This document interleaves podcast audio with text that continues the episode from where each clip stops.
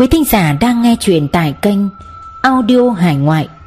Chúc quý vị có một buổi tối nghe chuyện thật thư giãn và thoải mái. Và trong đêm nay, Audio Hải Ngoại hân hạnh gửi tới quý vị một câu chuyện ngắn kinh dị của tác giả Lê Công Thành. Câu chuyện ngắn có tựa đề Những chuyện ma có thật ở bệnh viện Chợ Rẫy. Xin mời quý vị thính giả cùng lắng nghe câu chuyện thứ nhất, vong hồn khoa cấp cứu. Như các bạn cũng biết, bệnh viện nơi tôi làm là một trong những bệnh viện lâu đời ở Sài Gòn. Mảnh đất được Trung Hoa tặng cho Việt Nam Cộng Hòa để làm nhà thương từ thiện, và bây giờ là một bệnh viện công tại Sài Gòn. Bệnh viện khá cũ kỹ, với lối kiến trúc Pháp thuộc đã xuống cấp trầm trọng. Nơi đây được ếm hai bát quái. Thật ra là ba, nhưng khi tôi vào làm tôi chỉ thấy hai cái bị ếm. Thẳng xuống khoa cấp cứu, nơi được biết đến là rất nhiều vong linh người bệnh chết hoặc tai nạn chết. Mà những người đã chết ở bệnh viện thì không về nhà được vì họ bị bát quái giữ lại. Tôi, một bác sĩ trẻ, mới về bệnh viện công tác. Trong một lần trực đêm, lúc đó vào khoảng một giờ hai mươi phút sáng, tôi đang ngồi ghi bệnh án thì có một ca vào cấp cứu. Bệnh nhân là một cô gái. Tôi nghe giọng nên đoán vậy. Cô ấy vào và nói rằng: "Bác sĩ ơi, tôi bị đau đầu quá." Tôi chỉ kịp hỏi tên và nhìn sơ qua, thấy một cô gái tóc dài, mặc áo sơ mi trắng. Nguyễn Ngọc Thủy, hai mươi mốt tuổi. Tôi vội vàng nói cô ấy qua giường số bốn nằm. Tôi tranh thủ ghi vội vội vàng vàng cho xong bệnh án rồi ra khám. Khi tôi ra giường số bốn thì lại không thấy ai. Tôi ngạc nhiên tự hỏi mình rằng cô gái ấy đâu rồi. Chắc là đi vệ sinh. Tôi chờ mãi gần ba mươi phút không thấy đâu. Tôi liền ra ngoài và hỏi chú bảo vệ, và chú ấy nói không thấy ai nãy giờ. Tôi bắt đầu cảm thấy rờn rợn. Vô tình tôi thấy được số bệnh án tử vong. Bỗng có một cơn gió ùa qua làm cuốn sổ mở ra và dừng lại ngay ở một trang giấy. Tôi tò mò đọc thử thì bỗng nhiên tim tôi đập mạnh. Nguyễn Ngọc Thủy, hai mươi mốt tuổi, tử vong lúc một giờ hai mươi phút sáng, ngày tháng năm. Nguyên nhân tử vong: chấn thương sọ não do tai nạn giao thông. Và tôi nhìn lại lịch thì hôm đó đúng là hai mươi mốt ngày mất của cô gái đó. Trong đầu tôi bắt đầu hoang mang và sợ hãi tột độ. Liệu mọi thứ có phải là sự trùng hợp? Vì với một người tin vào khoa học như tôi thì khó mà có thể sợ những chuyện này. Nhưng hôm nay tôi lại được chứng kiến tận mắt những chuyện có vẻ liêu trai mà chính bản thân tôi cũng không tin được. Sau một đêm trực hôm đó, tôi bị ám ảnh suốt với hình bóng và tên của cô gái đó gần một tháng trời. Sau đó tôi mới dần quên được câu chuyện này. Câu chuyện số hai, nhà xác. Một buổi chiều như mọi ngày, tôi ngồi trên khoa.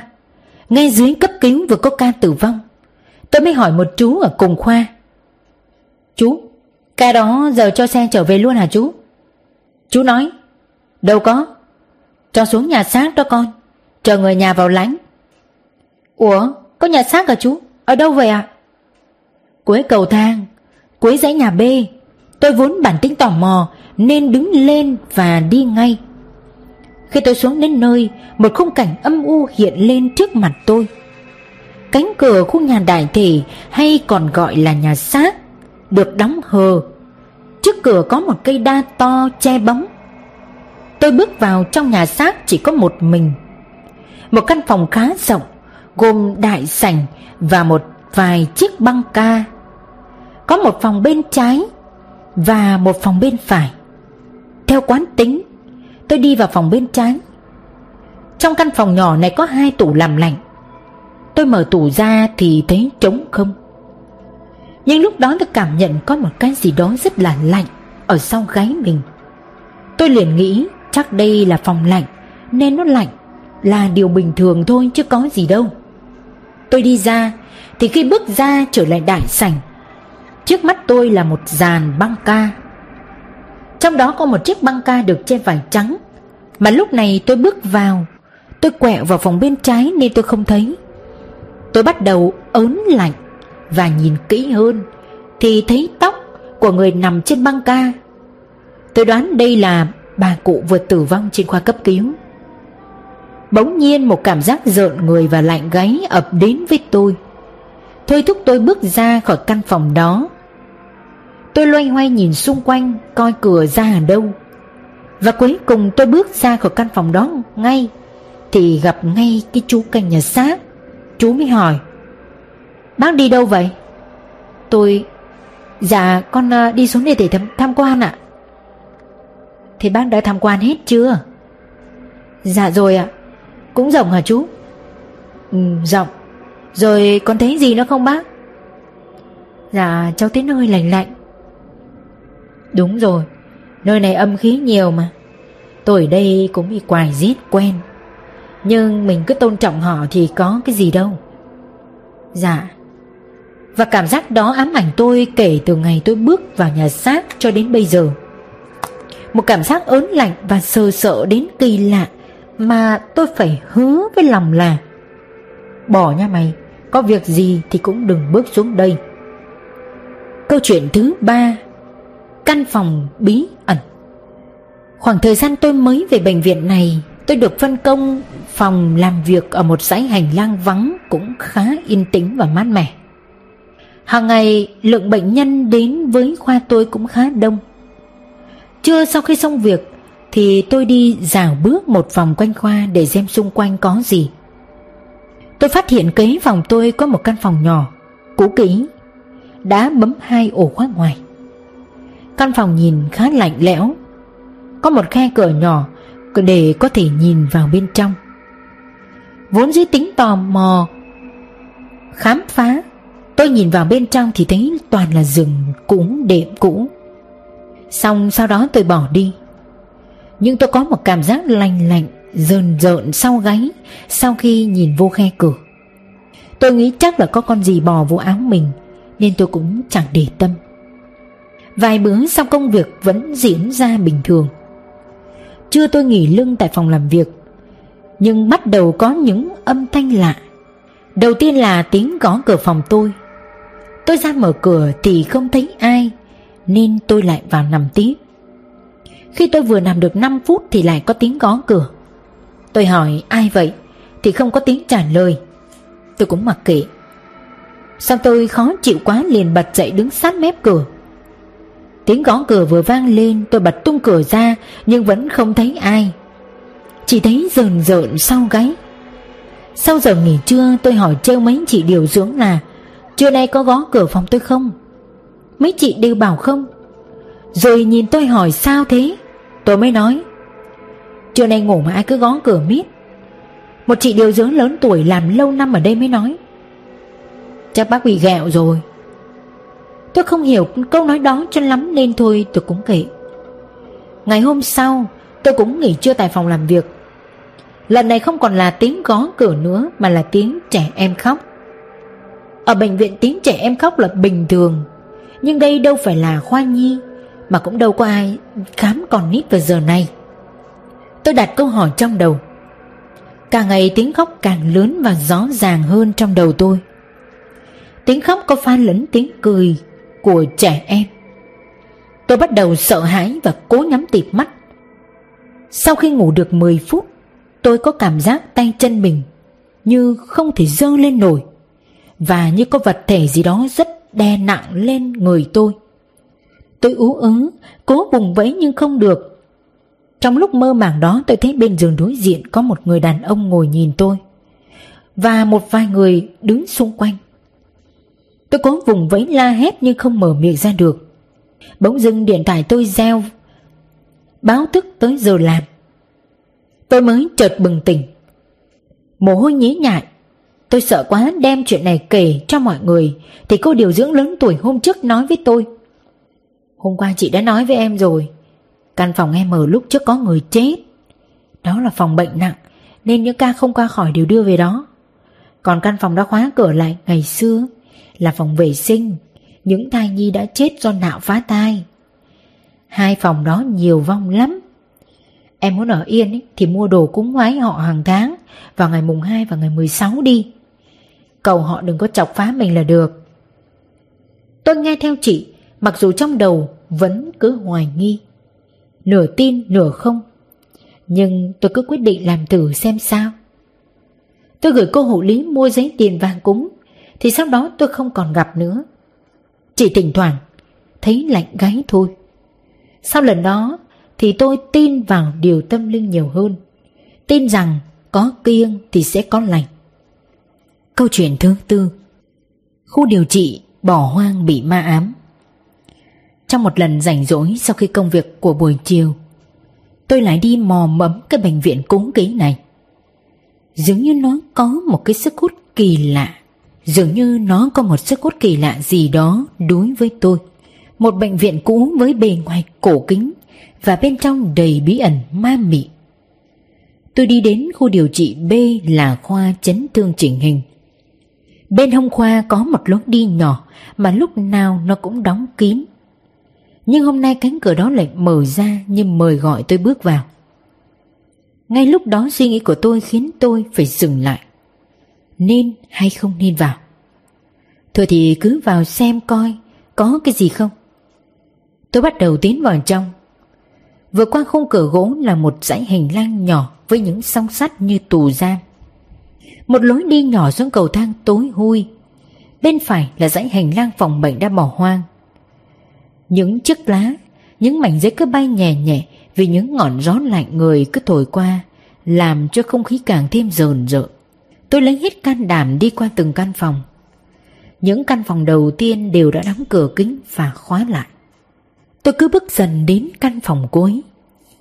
Bỗng nhiên có một cơn gió mạnh thổi qua, làm cánh cửa căn phòng đó đập mạnh vào tường, làm tôi giật bắn mình. Tôi ráng giữ bình tĩnh và đi vào bên trong căn phòng đó. Mọi thứ hoang sơ đổ nát. Những cái giường cũ, nệm rách dính đầy những vết đen loang lổ. Chắc có lẽ là dịch tiết hoặc máu của bệnh nhân. Căn phòng tối u ám, chẳng có gì để ở lại. Tôi quay đi và nhìn thấy trên tường có vài dòng chữ khắc bằng một vật nhọn. Tên của một ai đó, và tôi đã vô tình đọc cái tên đó lên. Khi tôi vừa đọc xong thì bỗng thấy lạnh ngắt từ lưng cho đến cổ. Tôi thấy không ổn, mình nên bước ra khỏi căn phòng đó ngay. Lúc đó tim tôi đập rất nhanh. Tôi đi vội vàng, và tôi để ý tà áo blue trắng của tôi như có ai níu lại. Mặc dù không có gió, nhưng tà áo vẫn cứ bay cao lên. Tôi sợ lắm, chạy thật nhanh ra khỏi khu điều trị đó. Tôi trở về khoa và kể lại cho tôi trực hôm đó nghe về việc đã diễn ra chiều nay. Chị điều dưỡng lớn tuổi đó bảo: "Bác cũng khá là gan dạ đấy. Thông thường cánh cửa vào khoa đó luôn được khóa, nhưng hôm nay chắc có lẽ ai đem đồ vô để trong đó rồi lại quên khóa. Khóa đó ngày xưa là khoa dịch vụ của bệnh viện, cũng đông bệnh nhân lắm. Nhưng kể từ khi có những ca bệnh nặng mất tại đó, hàng đêm tại phòng một không bốn, người ta nuôi bệnh ở đó, thấy có bóng người cứ lướt qua lướt lại trong phòng, mặc dù phòng bỏ trống. Rồi ban giám đốc mới tận dụng phòng đó để cho những bệnh nhân bị nặng nằm. Không may họ cũng mất ở trong đấy. Những tiếng rên la đau đớn ở trong căn phòng đều vang lên mỗi đêm, nên càng ngày bệnh nhân càng sợ, không dám đến khoa đó điều trị nữa. Lâu ngày dần không còn bệnh nhân, nên giải tán tập thể khoa dịch vụ và bỏ hoang cho tới tận bây giờ." Nghe kể đến đó tôi rùng mình ớn lạnh. Nghĩ tới lúc đó mà tôi cứng rò, không đi được thì mọi thứ sẽ ra sao. Chị điều dưỡng nói tiếp: "Bác đừng nên đến những chỗ đó. Một là âm khí nhiều không tốt cho mình, hai là nơi đã bỏ hoang lâu ngày, bụi bẩn làm mình hít vào dễ gây bệnh. Có kiêng có lành bác ạ." Sáng hôm sau tôi quay trở lại khoa dịch vụ bỏ hoang đó để chụp vài tấm ảnh, nhưng chỉ dám đứng bên ngoài thôi, chứ không đi sâu vào trong nữa. Câu chuyện số năm: đêm trực tại nhàn đại thị. Hồi còn học năm thứ nhất, tôi là một sinh viên chả sợ cái thứ gì trên đời này, ngang tàn như cóc tía. Năm đó tôi học giải phẫu và được đi thực tập tại nhà đại thể của trường. Như các bạn học y cũng đã biết, Đây là nơi chứa những thùng lớn đựng những thi thể của những người đã mất. Họ dâng hiến thân xác cho y học, để cho các bác sĩ tương lai được học, được giải phẫu trực tiếp, cũng như xem cấu tạo của cơ thể con người. Có thể gọi đây là những người thầy thầm lặng. Một khuôn viên nhà có hơn một nghìn thi thể. Sinh viên năm nhất được phân công trực nhà xác vào ban đêm. Lũ bạn tôi bàn tán với nhau. Sao mà tao thấy sợ quá, mày có sợ không? Hay là tối nay đem tỏi theo đi, tao nghe nói tỏi trừ tà được đấy. Tôi nhìn chúng nó mà mắc cười. Tôi khinh bỉ. Thời đại nào rồi, tao không tin có ma đâu chúng mày ạ, bọn nhát gan. Chúng nó nhìn tôi như người ngoài hành tinh. Rồi đêm đó cũng đến. Nhóm tôi gồm mười người mà chỉ có ba nam, bảy nữ. Vì nhóm ít nam nên ba thằng tôi phải trực vòng trong, còn nữ thì trực vòng ngoài. Công việc nói là trực nhà xác nghe có vẻ ghê gớm, nhưng thật ra chỉ là đi kiểm tra cửa nẻo xem có khóa hết tay chưa, vậy thôi. Tối hôm đó tôi và hai thằng bạn đi dạo vòng quanh khu vực trong. Đi một hồi thì thằng Tuấn mắc vệ sinh, nhưng nó không dám đi một mình nên rủ thằng Anh theo. Thế là tôi lại đi dạo một mình tôi với cái đèn pin. Đi được một đoạn bỗng có một cơn gió lạnh thổi ngang. Tôi rùng mình nhưng cứ đi tiếp. Đi được một đoạn tôi gặp một ông bác đứng tuổi, tóc bạc, dáng hơi khom. Ông hỏi tôi: thế cửa nèo đã khóa hết chưa? Tôi trả lời: dạ rồi ạ. Bác đó nói: khu nhà A, có cửa kia chưa khóa kìa. Bọn nít danh chúng mày làm ăn thế đấy, đã vậy còn phát ngôn không biết tôn trọng người đã khuất. Tôi sửng sốt nhưng vẫn giả tưa và gặn hỏi để đi khóa. Rồi tôi thấy bác lắc đầu và bỏ đi tiếp. Dáng bác khuất sâu trong bóng tối và biến mất. Lúc đó thì hai thằng bạn cũng đi ra từ hướng đó. Tôi hỏi nó: nãy tụi mày có thấy ông bác nào đi vô đây không? Hai đứa nó nhìn tôi như thằng ngáo ngơ. Ủa, có thấy ai đâu. Và tôi tự hiểu, vâng, chính là họ chứ không ai khác nữa. Mặt tôi từ lúc đó xanh lét. Cái tự tin, cái hống hách của tôi ban ngày bây giờ đã biến mất hết. Tôi đi cùng tụi nó chứ không dám đi một mình. Cả đoạn đường tôi không nói tiếng nào. Tụi nó cứ tưởng tôi trúng gió. Đi đến khu nhà A thì đúng là có một cửa chưa khóa. Sau khi hoàn thành công việc, chúng tôi về lại sảnh ngoài và ngủ đến sáng. Sáng tôi có đem chuyện đó kể cho nhóm tôi nghe. Thế là bọn nó bảo tôi đã gặp ma rồi. Tin chưa? Cho chừa cái thói ngông cuồng. Sau lần đó tôi không dám phát ngôn bừa bãi nữa và tin hơn vào những câu chuyện tâm linh. Thang máy bệnh viện Chợ Rẫy. Nhớ hồi còn là sinh viên y năm của trường, tôi cùng lũ bạn còn phải đi trực tại bệnh viện. Ngành y là ngành vất vả. Sáng giảng đường, chiều bệnh viện, đêm trực, đầy áp lực và căng thẳng. Có thể nói là rất mệt mỏi. Giờ nhớ lại thấy cũng vui mà cũng sợ. Vì trong cái thế giới mà bạn đang sống, còn có một thế giới vô hình tồn tại song song mà các bạn không biết. Hai tần số khác nhau, có thể đôi lúc bắt sóng được. Như tôi, đêm đó trực đêm tại bệnh viện.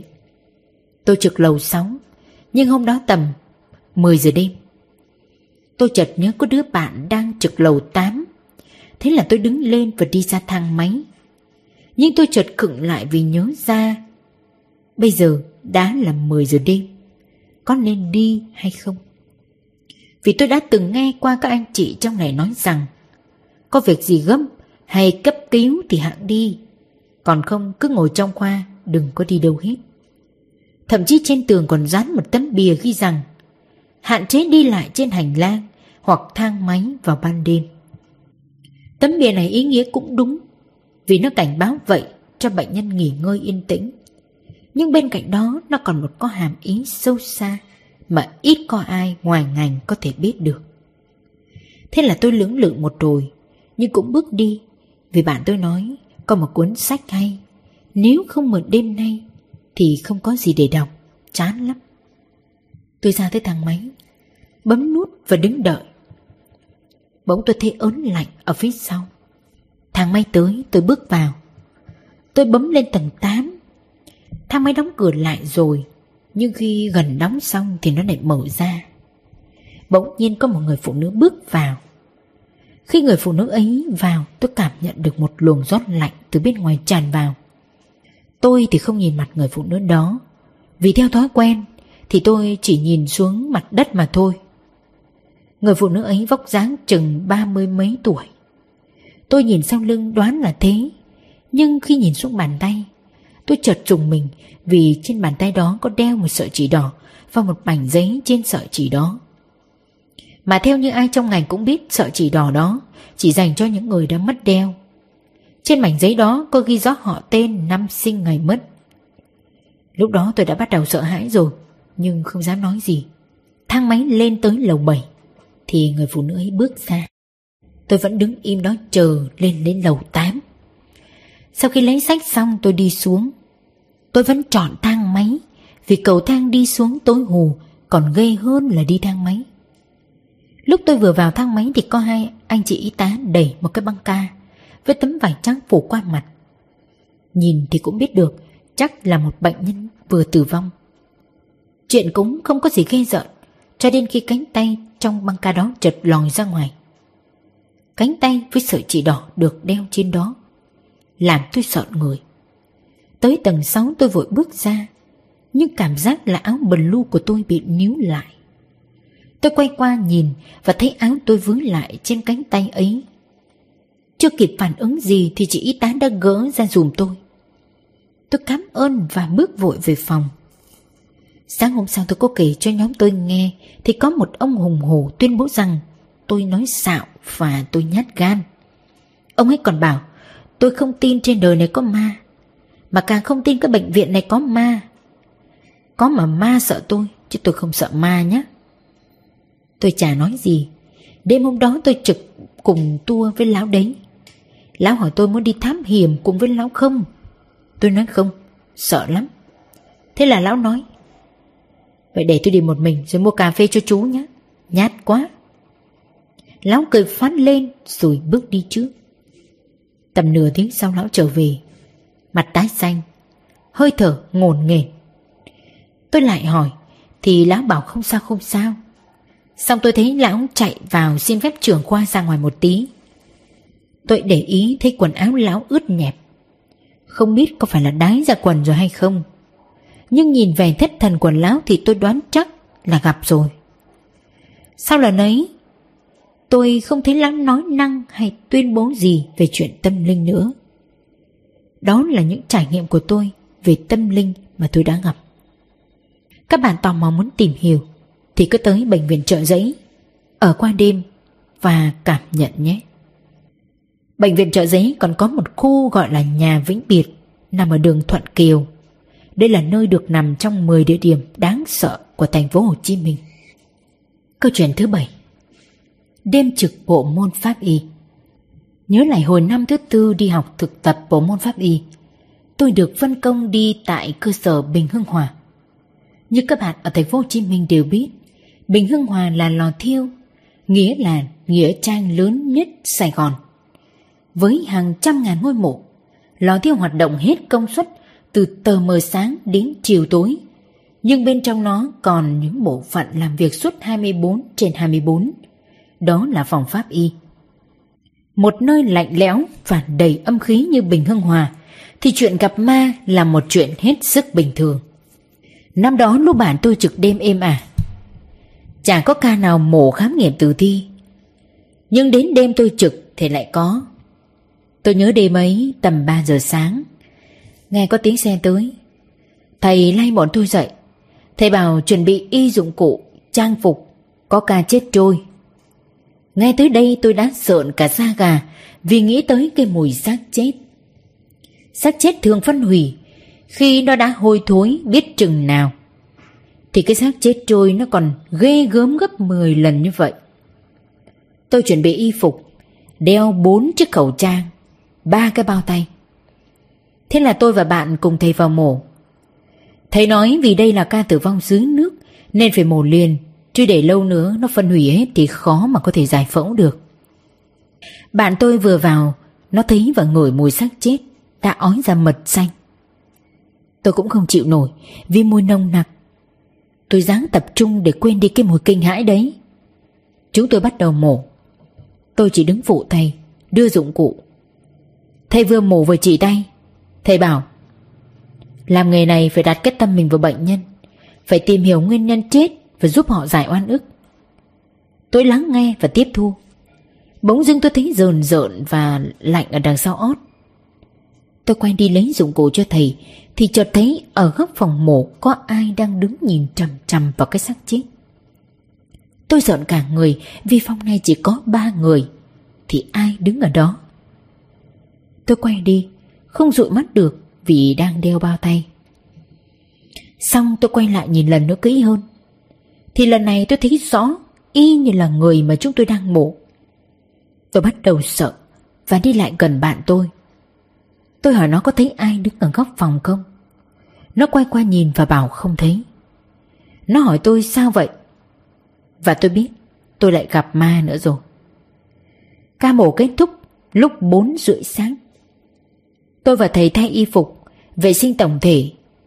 Thầy hỏi tôi sao lúc nãy mổ mà mặt xanh lè sợ hãi thế. Chưa quen với công việc này à? Tôi bảo dạ không, lúc nãy con thấy nạn nhân đứng ở góc phòng. Thế là thầy bảo ừ, mặc dù chúng ta là những người làm việc dựa trên khoa học, nhưng bên cạnh đó vẫn còn một thế giới tâm linh tồn tại song song. Chủ yếu là mình có tin hay không. Ngày thầy mới bước vào làm quen với công việc này, thầy cũng thấy, cũng sợ, nhưng rồi thành thói quen. Mình hãy làm việc bằng cái tâm trong sạch và tôn trọng họ, thì mọi việc sẽ đâu vào đó thôi. Tôi dạ thầy, xong rồi tôi đi thay đồ và ra ngoài hít thở một chút không khí buổi khuya. Nhưng khi bước ra nhìn trước mặt mình là những nấm mồ lạnh lẽo, tôi ớn quá về phòng ngủ luôn cho tới sáng ngày hôm sau. Câu chuyện số tám, tiếng gọi nơi phòng khám. Như các bạn cũng đã biết, tôi, một người làm trong ngành y, và câu chuyện hôm nay tôi kể chỉ vừa xảy ra trong tuần vừa rồi thôi, ngay tại phòng mạch tư của tôi. Công việc của tôi khá áp lực từ sáng đến tối. Một ngày phải tiếp xúc với biết bao nhiêu bệnh nhân. Dạo gần đây công việc quá tải khiến tôi mệt mỏi và stress, nên thường có cảm giác thèm ngủ. Đôi lúc chiều tối không có bệnh khám thì tôi tranh thủ ngủ luôn trên bàn làm việc. Mấy ngày trong tuần qua, trong lúc tôi gục trên bàn, tôi đều nghe tiếng gọi tên tôi trong lúc tôi ngủ. Nhưng tôi không trả lời, vì trong phòng khám này mọi người đều gọi tôi là bác Thành, không ai kêu trống không cả. Tôi thầm nghĩ chắc là do tôi mệt nên tôi nghe lầm. Nhưng ngày hôm qua lúc tôi ngủ gục trên bàn làm việc, tôi nghe thấy có tiếng động lạ phát ra từ cánh cửa ấy. Đèn thì chớp tắt nhẹ như thiếu điện. Và điều kinh ngãi hơn là có một cô gái ngồi xõa tóc trên cái giường. Tôi cảm thấy hoang mang vì phòng làm việc của tôi ai vào cũng sẽ gõ cửa. Thế thì cô gái này ở đâu ra? Cô ấy ngồi xõa cái mái tóc dài khiến tôi không nhìn thấy mặt, ngồi đung đưa chân, nhưng do trong lúc mơ màng tôi không thấy rõ chân cô ấy. Tâm trí tôi mệt mỏi muốn ngộp thở, nhưng vẫn nghe đâu trong tai tiếng gọi tên tôi. Tôi cố gắng để không trả lời. Trong lúc mơ màng đó tôi cố đánh thức mình. Lúc tôi tỉnh dậy, đầu nặng, chóng mặt một hồi mới tỉnh được, tay chân thì lạnh ngắt. Tôi mới ra ngoài tâm sự với một cô thư ký lớn tuổi làm lâu năm ở đây. Nãy giờ có ai vô phòng bác sĩ không cô? Cô ấy bảo không có. Sao vậy bác? Tôi nói lúc nãy tôi gục trên bàn, tôi thấy có bóng dáng cô gái nào trong phòng và nghe tiếng gọi tên tôi. Vẻ mặt cô ấy cũng hơi biến sắc và nói tháng này trong phòng khám mình chưa cúng. Tôi ngạc nhiên. Cúng gì vậy cô? Cô ấy nói cúng cô hồn đó bác. Lúc trước ở phòng khám này có nhiều chuyện không hay. Dưới lầu một có người treo cổ tự tử. Tôi lúc mấy bạn làm buổi tối vẫn nghe tiếng hát, tiếng chạy đi chạy lại trong phòng mặc dù là không có ai. Tôi nghe tới đây cũng bắt đầu ớn và nói, thôi cô coi có gì ngày mai mua đồ cúng đi. Và tôi trở về phòng. Tôi tò mò đằng sau cánh cửa đó là gì. Tôi mở ra và nhìn thì đó là một khoảng trống tối hun hút, bụi bẩn và để một số món đồ cũ. Nhưng có một chiếc hòm gỗ cũ nhìn đầy bụi bẩn và bí ẩn. Tôi không dám chụp vì sợ sẽ dính những thứ không may. Sau đó tôi đóng cánh cửa lại thì đèn trong phòng bỗng dưng tắt hết, khiến tôi thót tim. Tầm mười giây sau nó sáng trở lại. Tôi bắt đầu cảm thấy hoang mang và tôi quyết định nghỉ sớm ngày hôm đó. Do đây là phòng mạch tư của tôi và chỗ làm việc nên tôi xin được giấu tên. Tôi chỉ muốn khuyên mọi người, đây là tháng bảy âm lịch. Mọi người nên cẩn thận nếu có ai nghe gọi tên mình, tránh đi bên những nơi tối hoặc nơi đã từng xảy ra tai nạn. Tránh không nên hát trong lúc đang chạy xe ngoài đường các bạn nhé. Có kiêng con lành. Câu chuyện thứ chín. Những tiếng khóc và tiếng cười ma mị.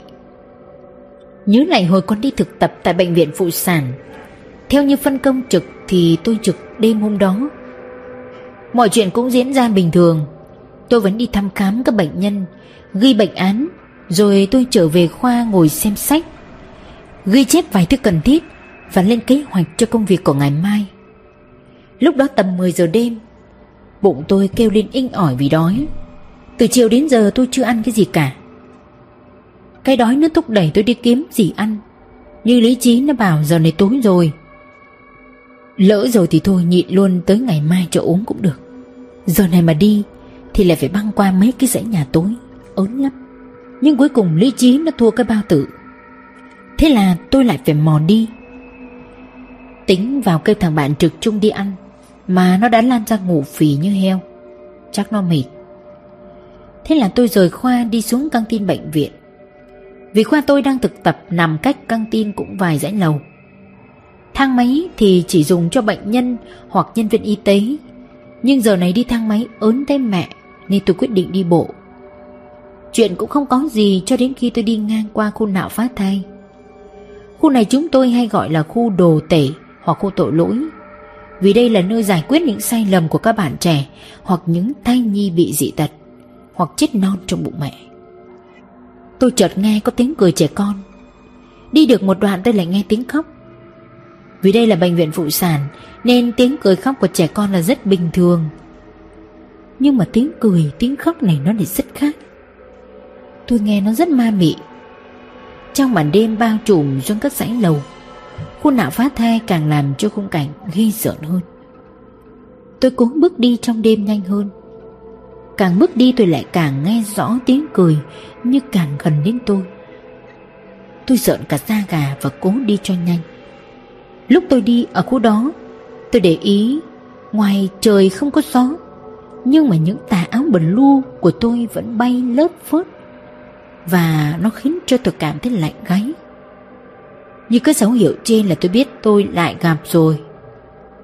Sau khi đi qua khu đồ tể thì tôi không thấy gì nữa hết. Không có tiếng cười, tiếng khóc. Tôi tiến tới căn tin, mua ly mì và ngồi cấy một bác sĩ lớn tuổi đã làm lâu năm tại đây. Tôi hỏi bác về những sự bất thường mà tôi vừa gặp. Bác trêu tôi là tôi bị vong của những đứa trẻ chọc, vì chúng là con nít nên rất tinh nghịch. Khu nạo phá thai là nơi âm khí cao nhất bệnh viện. Hằng ngày phải tiếp nhận và nạo phá biết bao nhiêu ca.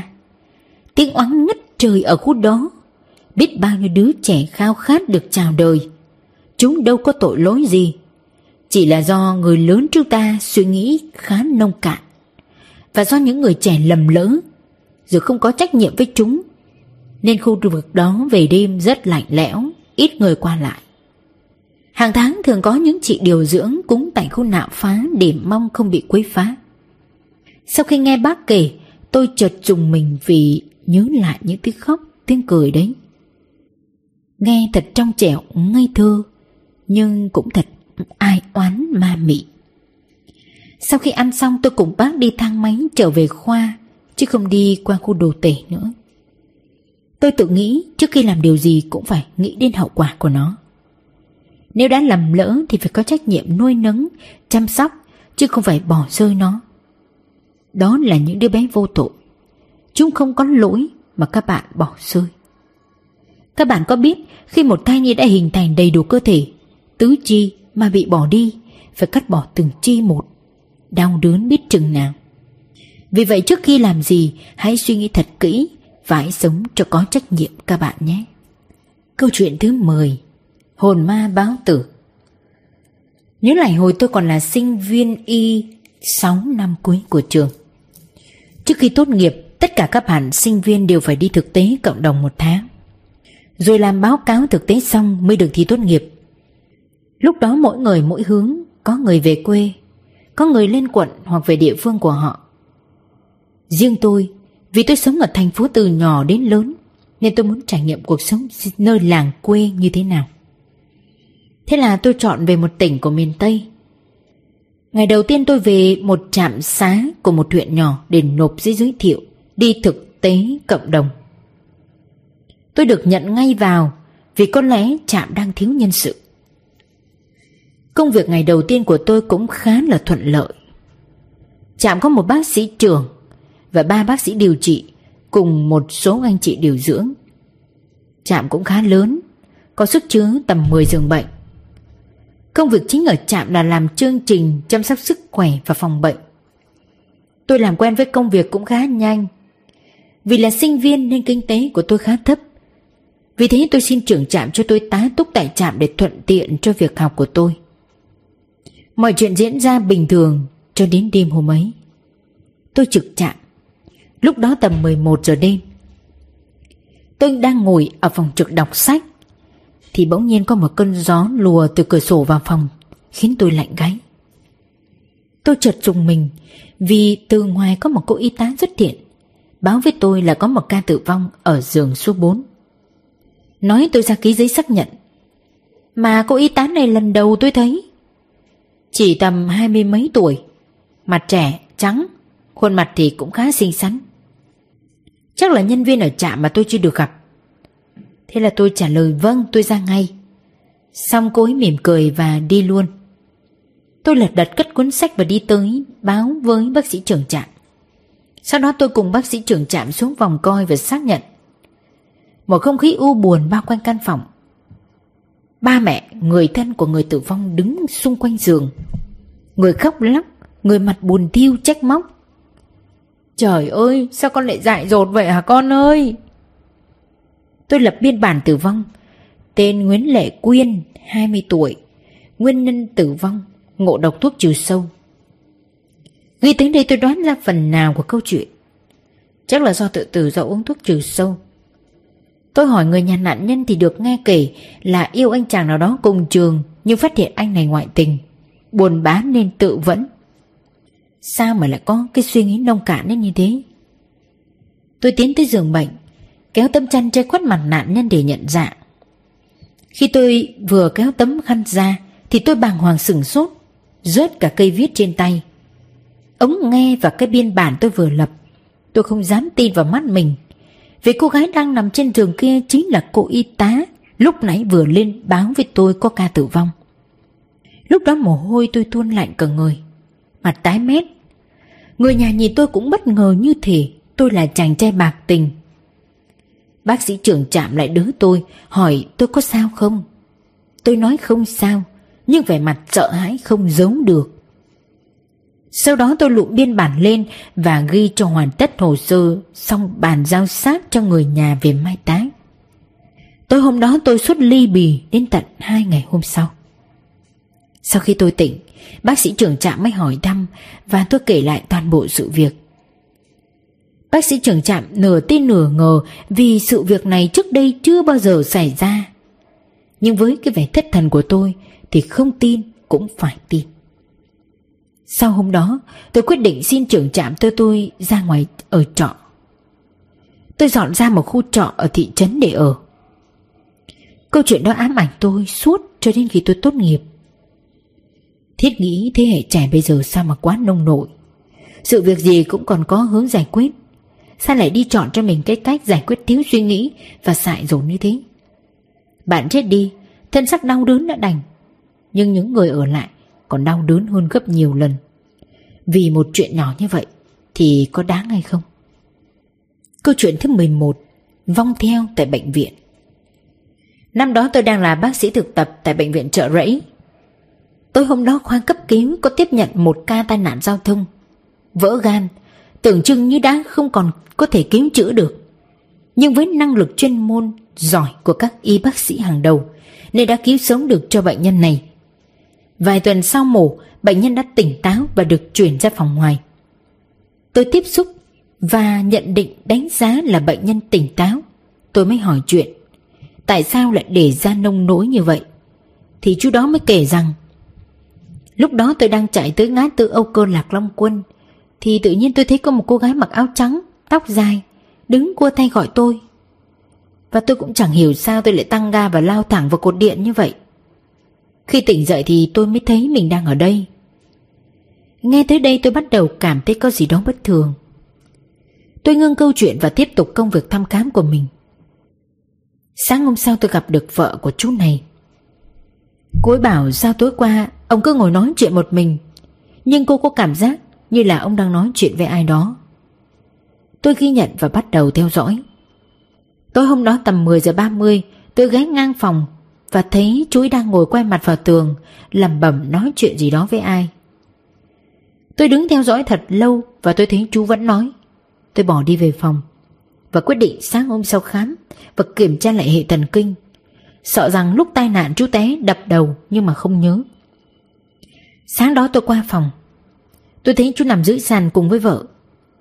Tôi mới tới lay dậy. Chú ngồi lên giường để tôi thăm khám.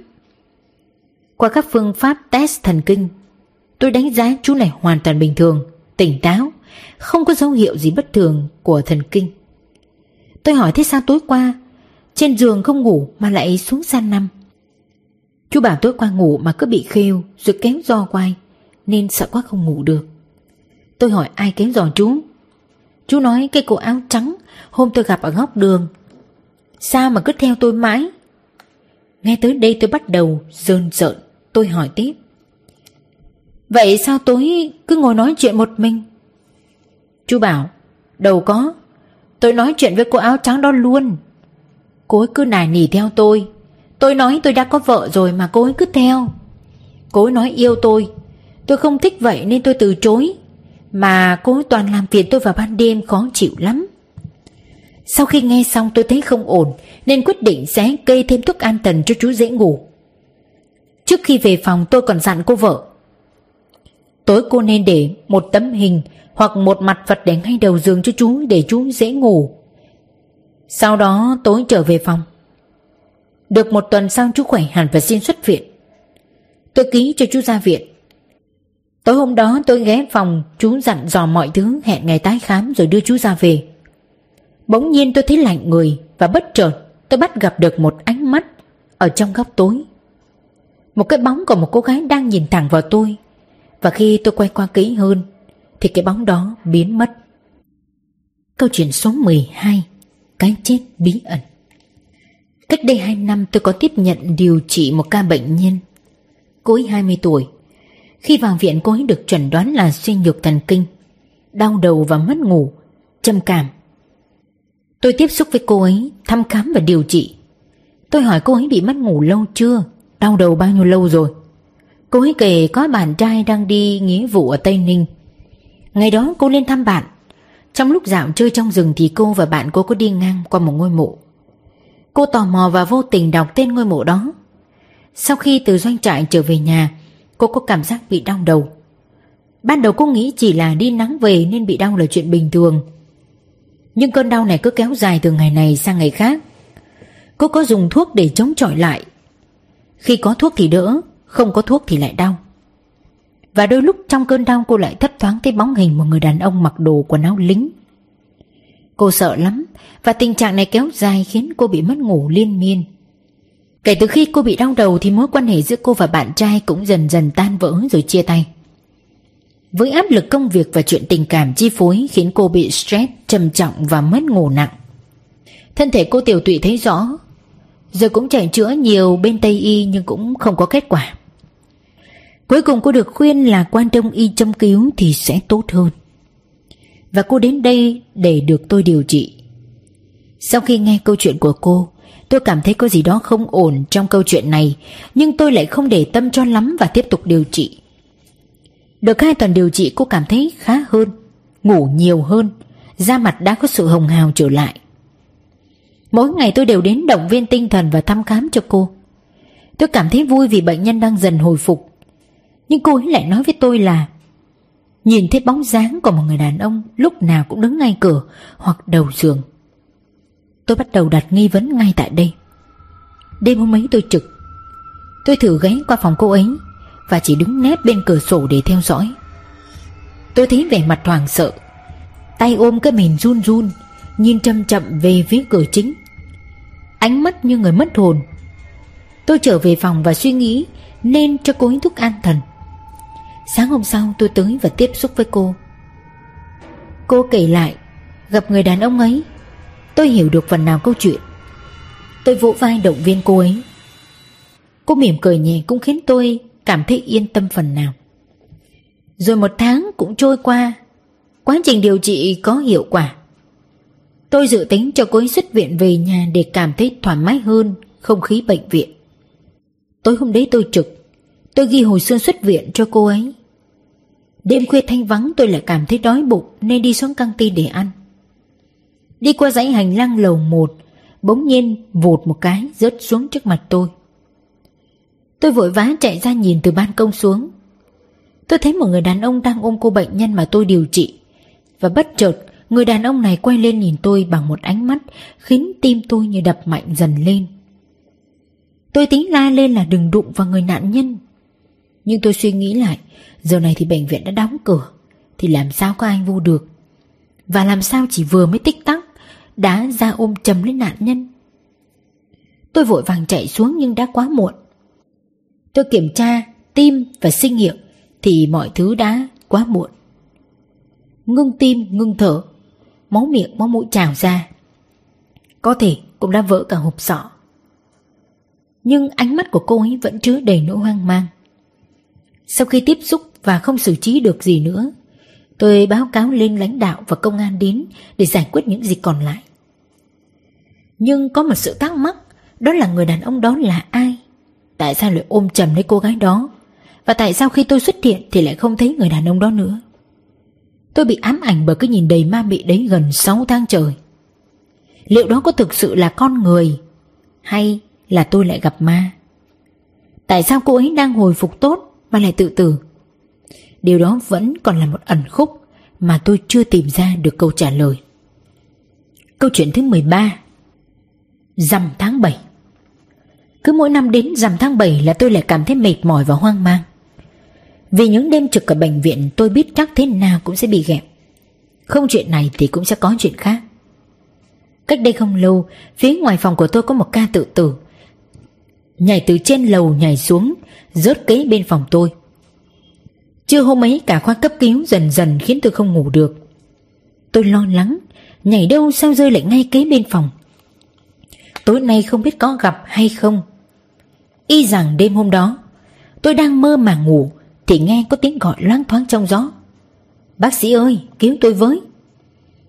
Tôi giật mình tỉnh giấc mở cửa ra thì không thấy ai. Tôi vô ngủ tiếp thì lại nghe. Trong cơn mơ màng tôi nhìn thấy hình ảnh của một người vừa tự tử trưa nay. Mặt đầy máu đang đứng ngay giường tôi. Bàng hoàng tỉnh giấc thì lại không thấy nữa. Rồi những lần trực tại khoa tôi bị ghẹo. Tôi nghe tiếng gõ cửa. Tôi nghe tiếng nói phòng a bê xê giường ích i dét có bệnh nhân trở. Tôi vội chạy ra thì bệnh nhân đang ngủ khò. Tôi biết mình đã gặp nên về phòng ngủ luôn. Có đôi lúc họ gọi tôi có bệnh trở thiệt. Chạy ra tới nơi thì người nhà bệnh nhân bảo trời may quá, tính qua gặp bác sĩ mà bác sĩ đã chạy tới đây rồi. Tôi mới ngạc nhiên. Ủa, nãy có người kêu con mà. Báo là bệnh nhân đang sốt nên con mới ra coi. Người nhà mới nói dạ đâu có, nãy giờ tôi chỉ định kêu bác sĩ mà bác sĩ đã tới rồi.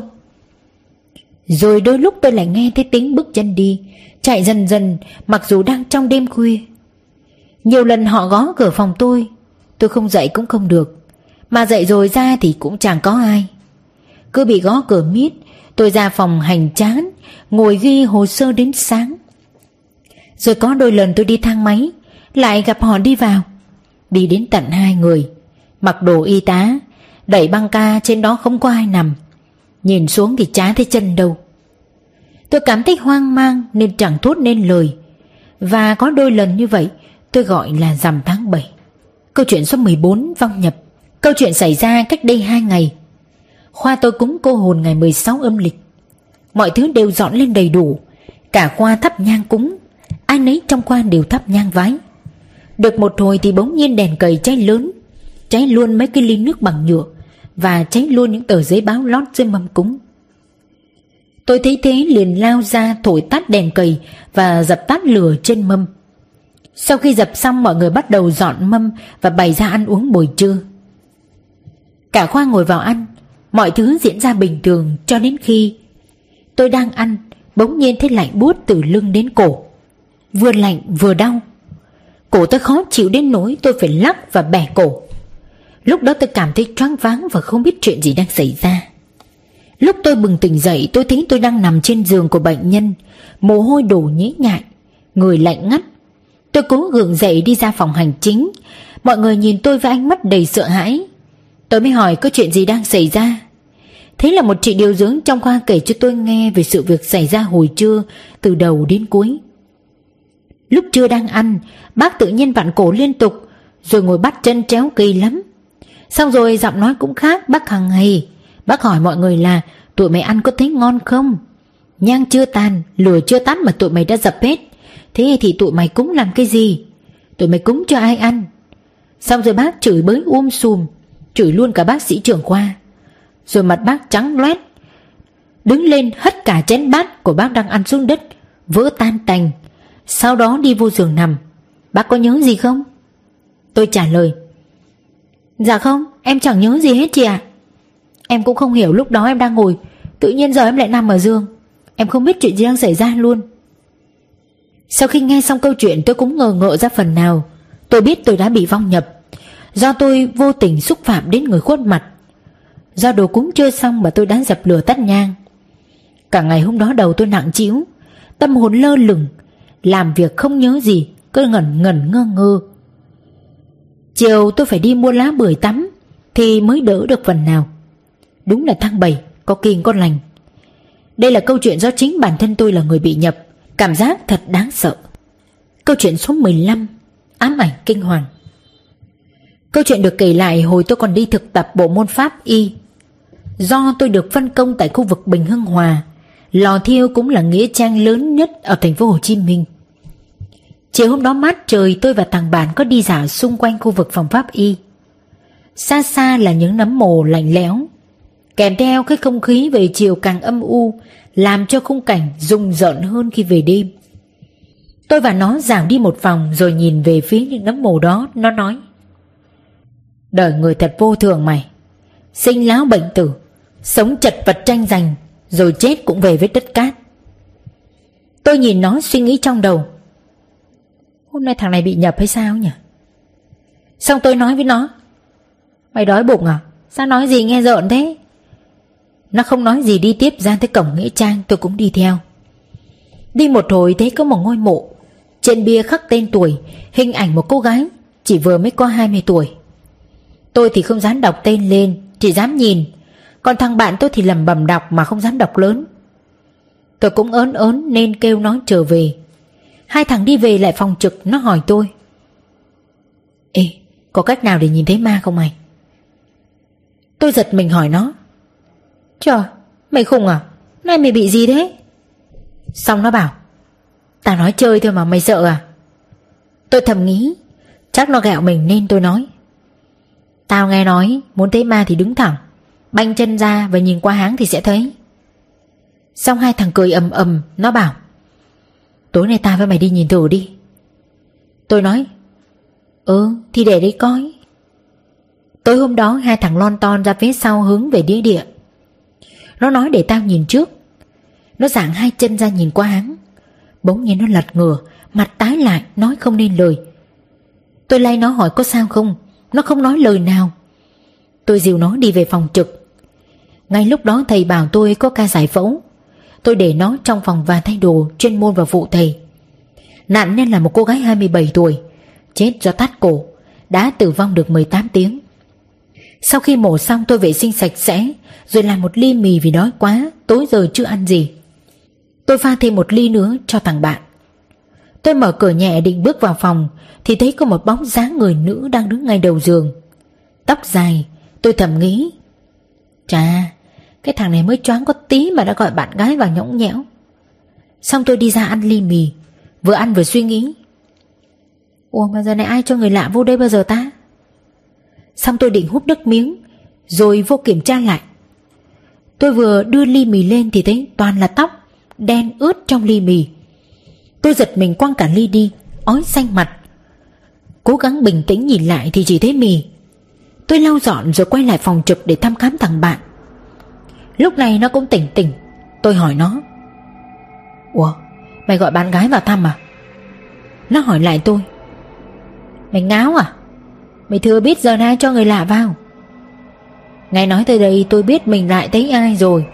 Xong tôi hỏi lại nó, nãy sao mày nhìn qua háng xong rồi té luôn vậy? Mặt nó xanh lè kể lại, lúc đó nhá, tao thấy một người con gái tóc dài, khuôn mặt tím tái, mắt đỏ hoe nhìn tao, nên tao sợ quá tao ngất luôn. Không những thế mà xung quanh đó còn rất nhiều người nữa. Tôi nghe tới đây tôi biết mình xúi dại nó chơi ngu. Tôi kêu nó, thôi mày nghỉ ngơi đi, tao ra phòng trực. Tôi ra ngoài và kiếm nhang vái bốn phương tám hướng, lỡ có mạo phạm gì thì xin lỗi. Sau đêm trực đó, tôi sốt mấy hôm, vẫn còn bị ám ảnh bởi ly mì đầy tóc. Còn thằng bạn tôi đau đầu, mất ngủ gần một tháng trời. Nhờ ba mẹ nó đi cúng tẩy ở đâu đó giải cho nó nên mới đỡ. Tôi nghe nó kể như vậy. Bài học rút ra, đừng nên đùa giỡn hay dạo chơi ở những chốn linh thiêng hoặc đầy âm khí, nhiều khi sẽ mang lại những hậu quả không lường trước được. Câu chuyện số mười sáu, oan hồn báo mộng. Hè năm ấy chúng tôi rủ nhau đi du lịch, nhưng do kinh phí eo hẹp nên tôi quyết định xin thầy cho theo học hỏi kinh nghiệm. Làm việc ở bộ môn pháp y cũng có rất nhiều điều hay, cũng như những điều rùng rợn mà cả đời bạn không thể tưởng tượng là nó có thật. Đêm hôm ấy tôi đang ở phòng trực thì thầy bảo có ca khám nghiệm hiện trường, đi không? Tôi hớn hở dạ vâng. Ra tới hiện trường là một bờ sông cây cối rậm rạp.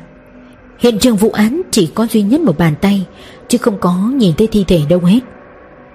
Tôi mặc đồ chuyên môn và bắt đầu cùng thầy làm việc. Do chỉ là sinh viên nên tôi chỉ phụ thầy những công việc lặt vặt, chứ không được đụng vào hiện trường. Mọi người tìm kiếm xung quanh cũng không thấy thi thể đâu cả. Tôi đưa mắt nhìn, xong tôi thấy ở khuất xa gần một gốc cây là bóng dáng một cô gái tóc dài đứng nhìn về phía hiện trường. Ban đầu tôi giật bắn mình, nhưng cố bình tĩnh lại. Chắc là người thôi, không sao không sao. Tôi cố quên đi và tiếp tục làm công việc của mình. Sau khi dọn dẹp hiện trường thì đem cánh tay về giải phẫu tìm hiểu. Thầy bảo nạn nhân đã chết được hai mươi sáu tiếng. Tôi lắng nghe phân tích. Sau khi mổ xong và dọn dẹp tôi hỏi thầy, có khi nào xác chết vẫn còn đâu đó quanh hiện trường mà mình không tìm ra không thầy? Thầy bảo, cũng có thể. Sau đó tôi đi nghỉ ngơi. Vừa nằm xuống thì hình ảnh cô gái ban nãy lại hiện ra trong đầu tôi, khiến tôi cảm thấy sợ. Tôi kéo mền nhắm tịt mắt cố ngủ. Trong lúc nằm ngủ tôi vẫn nghe văng vẳng trong đầu tôi tiếng khóc của một người con gái. Tôi mơ thấy mình ở hiện trường. Tôi đi lại nơi gốc cây mà tôi thấy cô gái lúc ban tối. Tôi gặp cô gái ấy. Cô ấy khóc và nói rằng mình bị cướp, giết và chôn tại gốc cây này. Lúc đó tôi giật mình tỉnh giấc, nhưng vẫn nhớ như in những lời nói trong giấc mơ. Sáng hôm sau tôi ăn sáng với thầy. Tôi nói đùa, thầy, tối qua con nằm mơ thấy có người báo mộng chỗ thi thể của cái cánh tay này nè. Thầy tôi cười, chắc mày bị ám ảnh rồi. Tôi cũng nghĩ vậy nên cũng cười. Trưa hôm đó bên công an qua xác nhận lại giấy tờ về thi thể nạn nhân. Thầy tôi nói đùa với một anh cán bộ rằng học trò tôi mơ thấy chỗ thi thể nạn nhân, các anh có tin được không? Xong mọi người cười rồi nói, đâu, ra đào thử xem thì biết. Trưa chiều hôm đó tôi cùng thầy và vài anh công an ra hiện trường. Tôi dẫn mọi người đến gốc cây đó. Mọi người bắt đầu đào, tôi đứng xem. Đào được một lúc thì lòi cánh tay lên. Tôi bắt đầu lạnh người. Mọi người đều xanh mặt vì sợ và vì cái mùi hôi thối của thi thể đang phân hủy bốc lên. cuối cùng cũng tìm được thi thể và đem về giải phẫu. Tôi bị ám ảnh mấy tuần liền, vừa sợ vừa tin vào tâm linh. Có những thứ khoa học chưa giải thích được nên không gì là không có thể. Câu chuyện số mười bảy: Oan hồn thai phụ.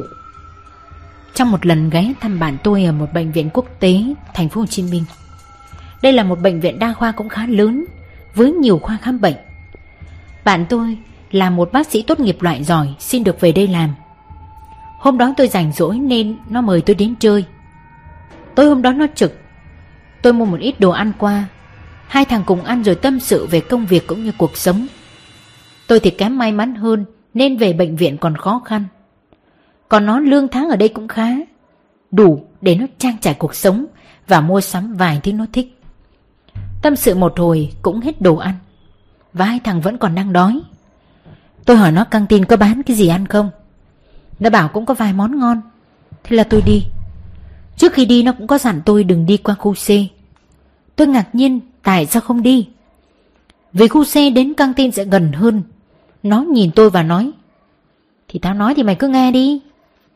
Tôi thấy mặt nó có vẻ căng thẳng nên tôi ờ ờ rồi đi ra. Đi ra ngoài tôi tò mò, có cái gì ở khu C mà nó không cho mình đi. Sẵn đang máu lười mà muốn biết có gì nên tôi quyết định đi khu C trước căng tin. Đi tới khu C tôi thấy đây là khu sàn khoa. Tôi nghĩ trong đầu, sàn khoa thì sao, có phải nhà xác đâu. Tôi đi tiếp và rồi tôi thấy rợn gáy bởi một cơn gió thoáng qua. Theo linh tính và kinh nghiệm thì tôi biết chắc tới rồi. Đi được một đoạn thì có ngã rẽ, một hướng vô khu phòng mổ, một hướng đi tới là xuống cầu thang căng tin. Cứ thế tôi bước đi. Đang đi thì tôi nghe tiếng khóc của một phụ nữ. Tiếng khóc nghe rất ai oán, mà giờ này còn ai khóc. Tối rồi mà đây lại là khu vực phẫu thuật thì làm gì có ai ở đây. Tôi bắt đầu rợn người. Đi tới tiếp. Theo quán tính tôi nhìn vào hành lang khu phẫu thuật thì thấy có một người phụ nữ đang ngồi khóc.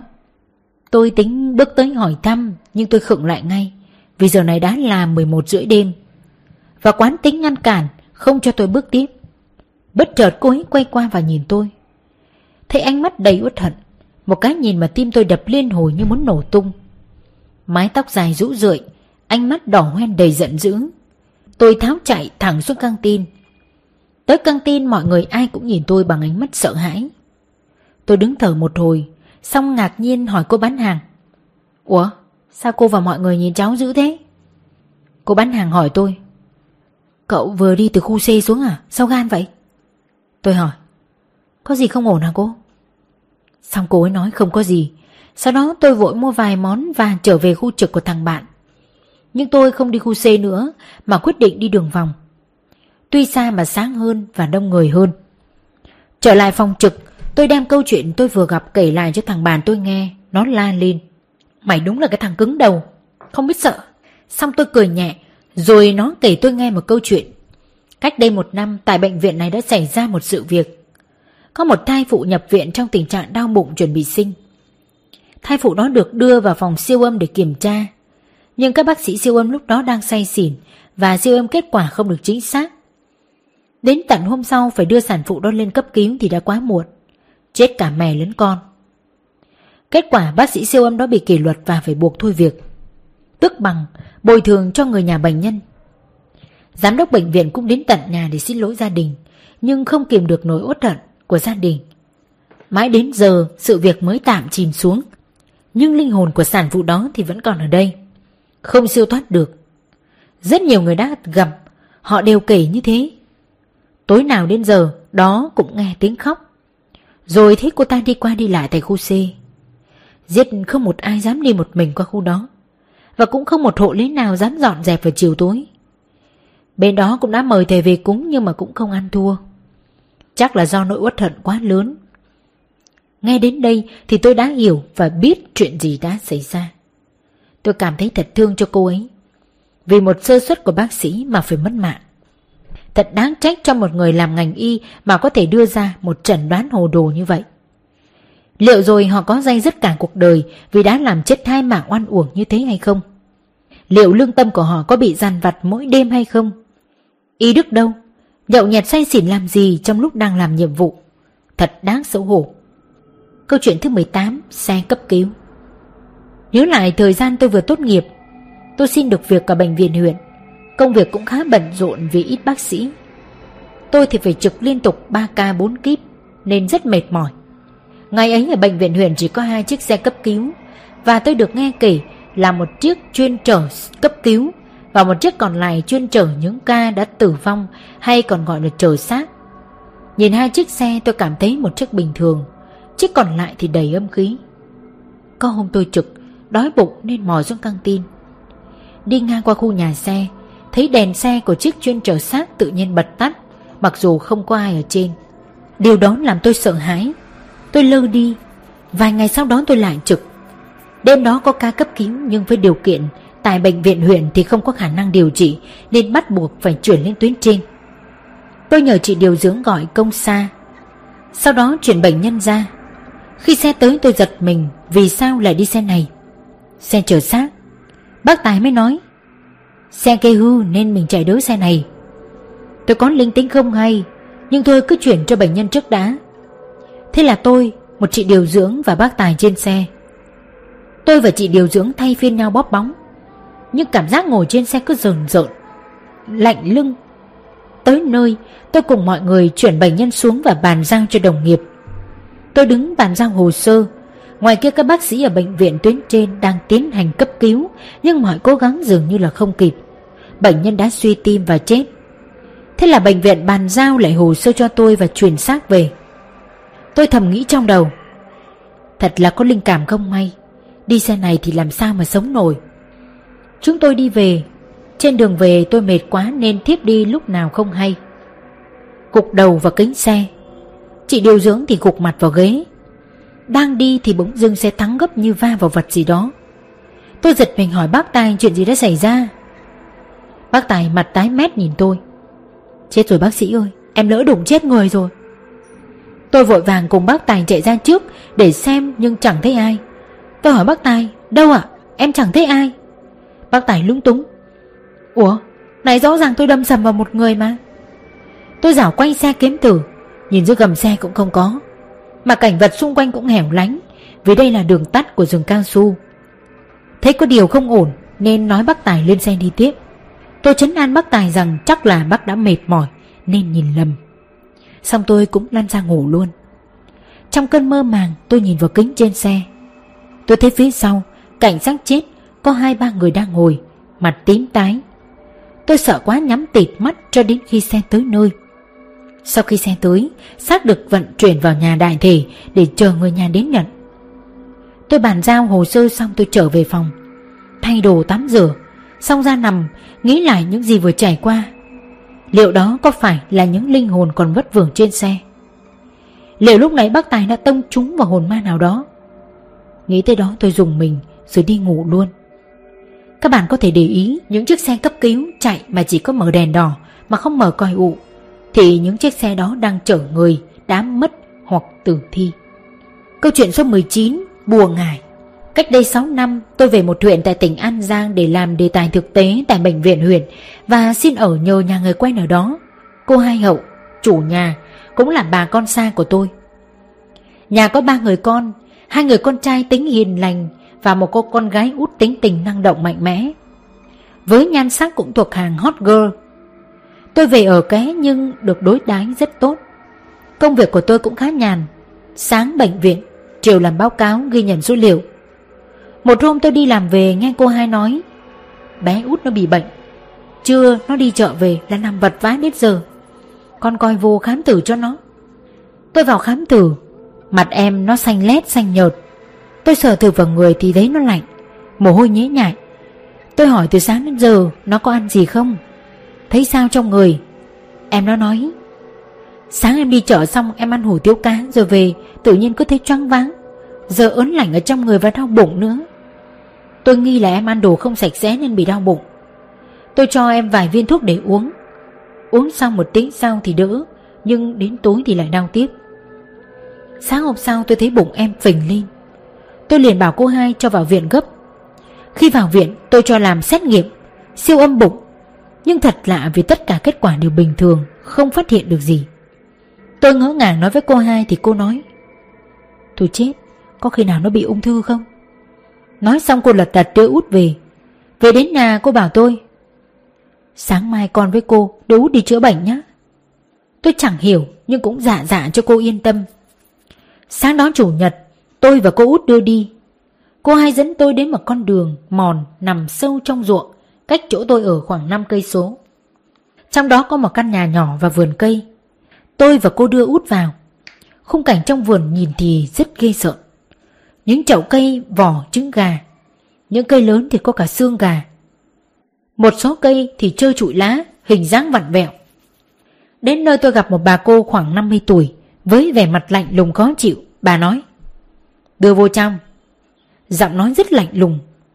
Vô trong tôi đặt út lên giường và hướng nhìn. Xong bà nhìn tôi và nói, cậu ra đầu ngõ mua cho tôi ba cái hột gà ta, nhanh đi. Tôi nghe vậy vội vã chạy đi mua ba trứng. Xong chạy vô thì thấy bà đang thắp nhang vái vái gì đó. Khi tôi vô thì bà cầm nhang cua cua khắp người bé út. Cua tới đâu bé đau đớn vật vã tới đó. Xong bà lấy trứng gà tôi mua bỏ vô một cái khăn nhỏ màu đỏ và bắt đầu lăn từ đầu đến bụng. Mỗi vị trí bà lăn đều. Sau khi lăn xong bé út mặt hồng hào hơn. Tôi và cô hai đến bên bàn. Bà đập từng trứng ra. Hai trứng đầu ra thì chẳng có gì, bà vứt cho chó ăn. Trứng cuối cùng đập ra thì một mớ hỗn độn. Tôi vừa nhìn thấy tóc, lá bùa vàng nhỏ, đinh, xương cá, móng tay. Tôi vừa ớn vừa ngạc nhiên. Trứng này chính tay tôi đi mua mà, làm sao có thể ra như vậy được? Mà làm sao người ta có thể nhồi vô trứng những thứ này? Tới đây bà thầy mới nói, con bé bị người ta thư, đưa hẳn một con cá vào bụng. Mỗi lần cá nó ngoại là đau, hên là đưa tới sớm, không thì toi mạ. Con bé có gây thù hằn với ai không? Bà hỏi. Cô hai nói, không, con bé rất hiền ạ. À, trước giờ nó có hay tinh nghịch một tí chứ chẳng gây thù với ai ạ. À. Rồi xong cô hai trả tiền lễ và được bà thầy dặn là về tắm lá bưởi, sau đó đưa út về. Về nhà cô hai hỏi út có chọc ghẹo ai không? Ở chỗ làm có gì không? Út nói, nó không có chọc ai hết. Ở chỗ làm thì có ai nói chuyện với anh sếp, mà vợ anh đó rất là ghen. Con bị chửi hết một lần, sau đó con không nói nữa. Nói tới đây thì mọi chuyện đã rõ ràng. Sau lần đó tôi bắt đầu tò mò hơn về thế giới tâm linh, cũng như những trò bùa ngải bí ẩn mà y học hiện đại ngày nay vẫn chưa giải thích được. Câu chuyện số hai mươi, tuổi thanh xuân. Câu chuyện này chỉ vừa xảy ra cách đây hai năm. Tôi có một đám bạn thân chơi với nhau như anh em từ nhỏ đến lớn. Đám bạn có bảy thằng, trong đó có thằng Tuấn. Một thằng lúc nào cũng già dặn, là quân sư, là thằng đầu óc sâu sắc và giỏi nhất trong đám. Cứ mỗi lần có chuyện gì rối rắm không giải quyết được, cứ gặp và hỏi nó, nó sẽ giải bày cho phương hướng, kể cả công việc lẫn tình cảm trai gái. Nó rất giỏi, vừa đi học vừa kết hợp mở shop buôn bán cùng với cô bạn gái. Mỗi năm chúng tôi đều có bảy cái sinh nhật. Ngày trước còn gặp nhau thường xuyên, giờ lớn rồi đi làm thì ít gặp nhau lại. Chỉ còn chờ đến sinh nhật của mỗi thằng cũng là dịp gặp mặt. Và lần đó là sinh nhật nó. Chúng tôi gặp nhau ăn uống trò chuyện về cuộc sống, về tương lai. Rồi cả bọn cùng đi dạo phố. Nhưng đâu ai ngờ rằng đó là lần cuối cùng chúng tôi gặp nó. Một tháng sau bạn tôi ra đi. Trước đó một tuần nó đi học về, bỗng dưng lên cơn đau đầu rồi gục xuống. Người nhà đưa nó vào cấp cứu, nhưng đã quá muộn. Máu tràn ra và chết não. Nó nằm trong phòng bệnh nặng trong viện hôn mê. Người nhà đứng ngoài trong vô vọng. Tôi đứng kế nó, nhìn nó, chỉ mong một phép màu sẽ xảy ra. Tối hôm đó tôi bắt đầu bắt ghế lại ngồi kế nó, nắm tay và nói với nó, cố lên Tuấn ơi, mạnh mẽ lên mày, mày phải vượt qua. Ngồi được một chút tôi ngủ gục luôn trên ghế. Trong cơn mơ màng tôi thấy nó ngồi đó nhìn tôi. Tôi hỏi nó, mày sao vậy? Sao lại ngồi buồn như thế? Nó không nói gì, mặt buồn thiu. Nó nói với tôi, tao còn nhiều điều chưa làm được. Mà tại sao tao lại gục ngã? Tao còn muốn làm nhiều thứ lắm. Còn ba mẹ, gia đình tao nữa, ai sẽ chăm sóc cho họ đây? Tôi thấy nước mắt nó rơi.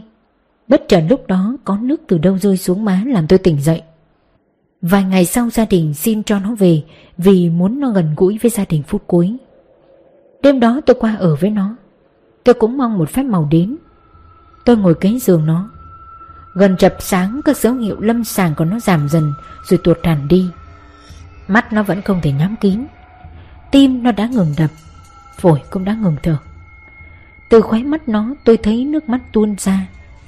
Tôi cũng cay khóe mắt trong đau đớn, vuốt mắt nó và nói: Hãy yên nghỉ đi Tuấn, ta sẽ giúp mày những nguyện vọng còn lại mà mày chưa làm được. Xong gọi người nhà nhà nó vào chuẩn bị tang lễ.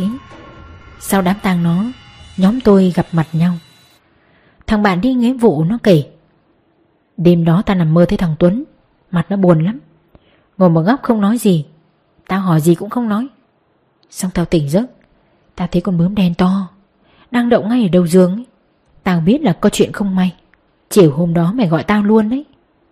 Còn người yêu của thằng Tuấn thì bảo trước đó tự nhiên Tuấn lại dẫn tôi đi mua đồ, hỏi thích mua gì thì mua, xong còn đi ăn uống ở bên nhau rất là vui. Mọi thứ cứ như một cái điểm báo gì đó sắp đến. Ê, vậy mà tôi không ngờ nó lại đến nhanh như vậy. Cả đám bọn tôi buồn vời vợi. Tôi thì tự trách mình, bản thân là bác sĩ mà không giúp gì được cho bạn. Trước đó nó có gặp tôi, nó nói nó hay bị đau đầu đau lưng. Tôi nghĩ do áp lực công việc nên thế. Cũng có khuyên nó đi khám nhưng nó không đi. Phải chỉ lúc đó tôi bắt nó đi khám thì đâu đến nỗi như ngày hôm nay. Một chẩn đoán mà không ai nghĩ ở độ tuổi này sẽ bị: xuất huyết não, vỡ mạch máu não do dị dạng mạch máu. Bạn tôi đã ra đi ở độ tuổi còn quá trẻ, độ tuổi còn bao nhiêu dự định ước mơ, độ tuổi lập gia đình chứ không phải chịu đựng căn bệnh quái ác này. Và nó đã ra đi mãi mãi ở độ tuổi thanh xuân. Nó vẫn trẻ và mãi thanh xuân đó sẽ sống mãi trong chúng tôi. Cuộc sống này là vô thường, có những thứ bạn thấy nhưng sẽ mất đó. Vì vậy hãy trân trọng những gì mình đang có, vì biết đâu một ngày nào đó bạn sẽ không còn được gặp lại nữa. Chúng tôi đã có một tuổi thơ thật tuyệt vời, để rồi giờ chúng tôi lại tiễn đưa nó về nơi an nghỉ cuối cùng. Đây là câu chuyện được viết bằng những giọt nước mắt, sự chân thành, tình anh em. Sự ra đi của tôi thật sự rất là đột ngột, khiến cho mọi người giờ đây vẫn chưa chấp nhận được cái sự thật này. Câu chuyện thứ hai mươi mốt, người chết báo mộng. Câu chuyện vừa xảy ra hồi thứ bảy tuần rồi. Ngày hôm đó tôi trực, ở phòng bệnh nặng có vài ca cần theo dõi. Hôm đó là thứ bảy nên cũng vắng bệnh nhân vào khám. Tôi ít việc, tôi đi dạo vòng vòng bệnh viện chơi. Đi ngang phòng bệnh nặng, tôi thấy không khí nặng nề, thấy tiếng máy thở, tiếng ho. Xong vô tình tôi lướt qua thấy ở góc phòng có một người đàn ông đang ngồi. Tôi tính lại hỏi thăm, nhưng có bác sĩ khác gọi nên tôi vội chạy đi ngay. Sau đó tôi quên mất đi chuyện đó luôn.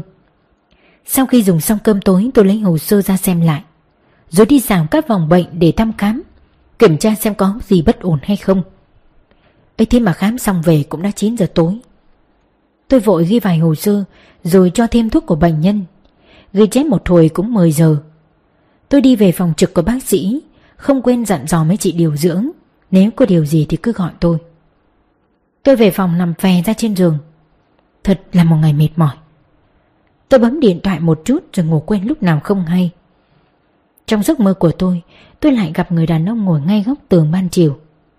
Lần này thì ông ta lại nói với tôi: Xin bác sĩ giải thoát cho tôi, tôi đau đớn quá, ở đây tôi chịu không nổi. Rồi lúc đó tôi nói gì tôi cũng không nhớ, cho đến khi tôi tỉnh lại, mồ hôi đổ nhễ nhại. Tôi vội đi rửa mặt xong chỉnh trang lại quần áo. Nhìn đồng hồ thì cũng hai giờ mười lăm. Tôi đi ra phòng bệnh nặng xem có gì không. Lúc tôi vừa tới phòng thì có một cô người nhà của bệnh nhân đang chạy ra.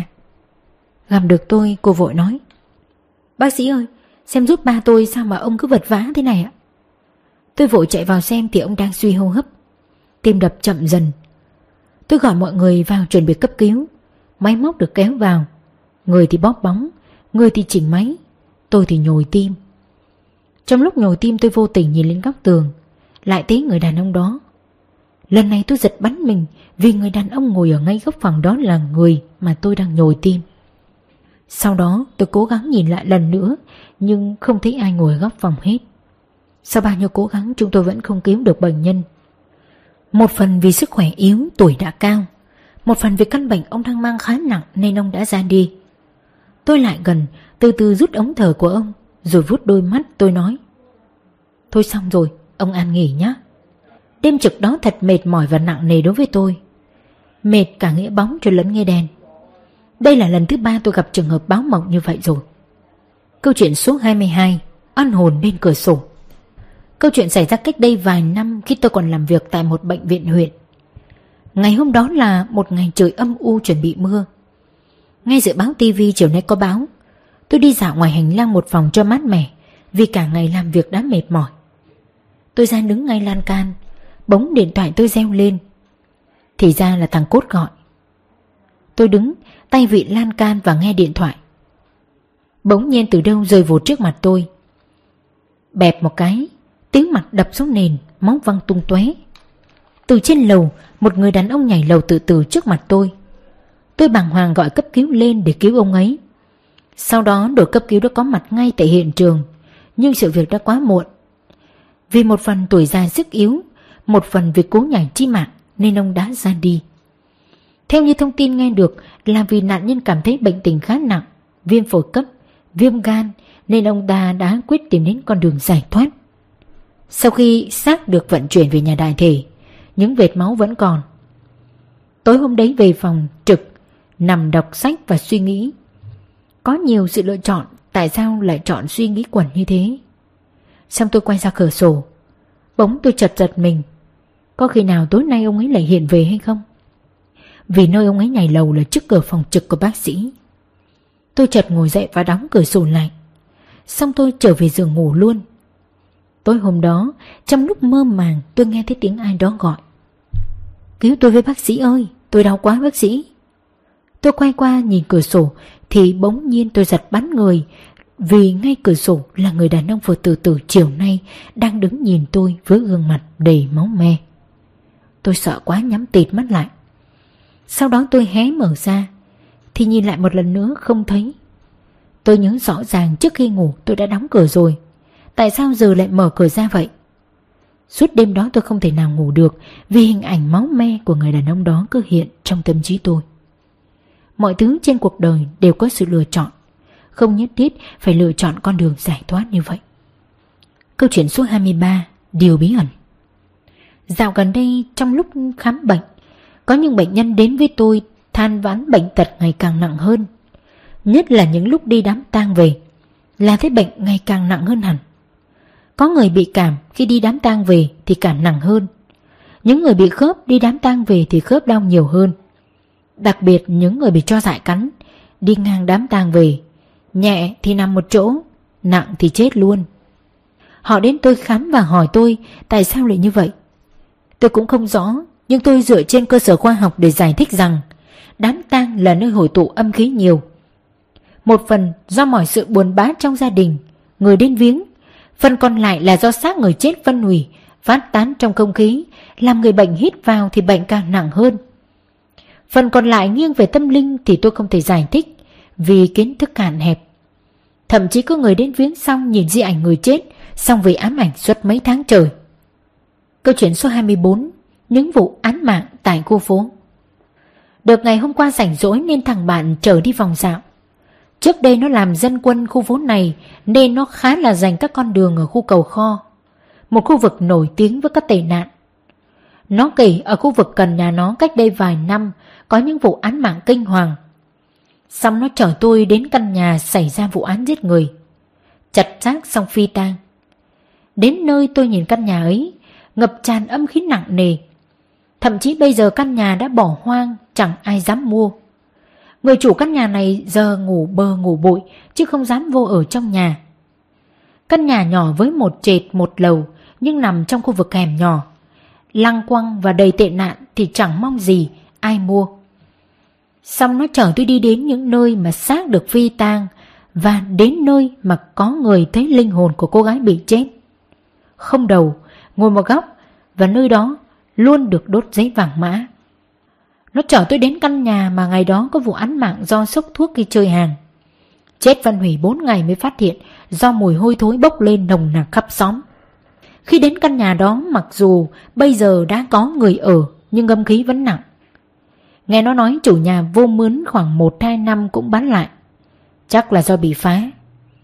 Rồi xong đến căn nhà có người chết do treo cổ. Đây là căn nhà gây rợn nhất. Hiện giờ đã bỏ hoang không ai ở, cũng không có cửa, nên tôi và nó tò mò vào xem. Căn nhà hiện giờ ẩm ướt với rác, nước mưa còn đọng lại và ống chích của bọn nghiện ngập để lại. Nhìn lên cầu thang có cái giếng trời, ở trên cũng là nơi nạn nhân đã treo cổ. Và khi tôi nhìn vào thanh ngang trên cây xà, tôi như thấy được nguyên ảnh của hiện trường xảy ra. Và điều ám ảnh nhất là tôi cảm nhận được như có ai đó trong căn nhà này đang nhìn chằm chằm vào tôi. Lúc đó tôi cảm thấy rùng rợn từ lưng đến gáy. Bỗng nhiên có một con mèo đen nhảy từ nóc nhà xuống làm tôi giật cả mình. Nó nhe nanh và gào lên như muốn đuổi chúng tôi đi. Thấy vậy nên tôi kêu thằng bạn tôi đi về. Khi về nghe nó kể lại là nạn nhân do thiếu nợ tiền cờ bạc cần hai tỷ mấy, không có khả năng chi trả nên đã tự tử. Nhưng hiện trường không giống tự tử mà có những dấu hiệu của việc ép cùng chết. Vụ án đó đến nay vẫn chưa thấy có kết quả gì, mặc dù đã nhiều năm trôi qua. Khu vực mà tôi kể trên là khu vực Cầu Kho, Nguyễn Cảnh Trân, quận một. Các bạn ở gần khu vực này chắc cũng có biết ít nhiều về những vụ án trên. Câu chuyện số hai mươi lăm, khu rừng bí ẩn. Tôi vừa trở về sau chuyến đi phượt ở Singapore. Tôi đi một mình vì muốn thực hiện những dự định khám phá đất nước này. Tôi ngưỡng mộ cái đẹp nhân tạo của đất nước này cũng như những nguyên tắc của người dân xứ sở này. Sáng hôm ấy, tôi đi ăn sáng và bắt đầu đi bộ xuống tàu điện ngầm. Di chuyển tới Vivo City cũng là nơi tôi bắt đầu chuyến hành trình xuyên rừng tại công viên Hotpot. Mục tiêu của tôi là tới cây cầu Henderson Way.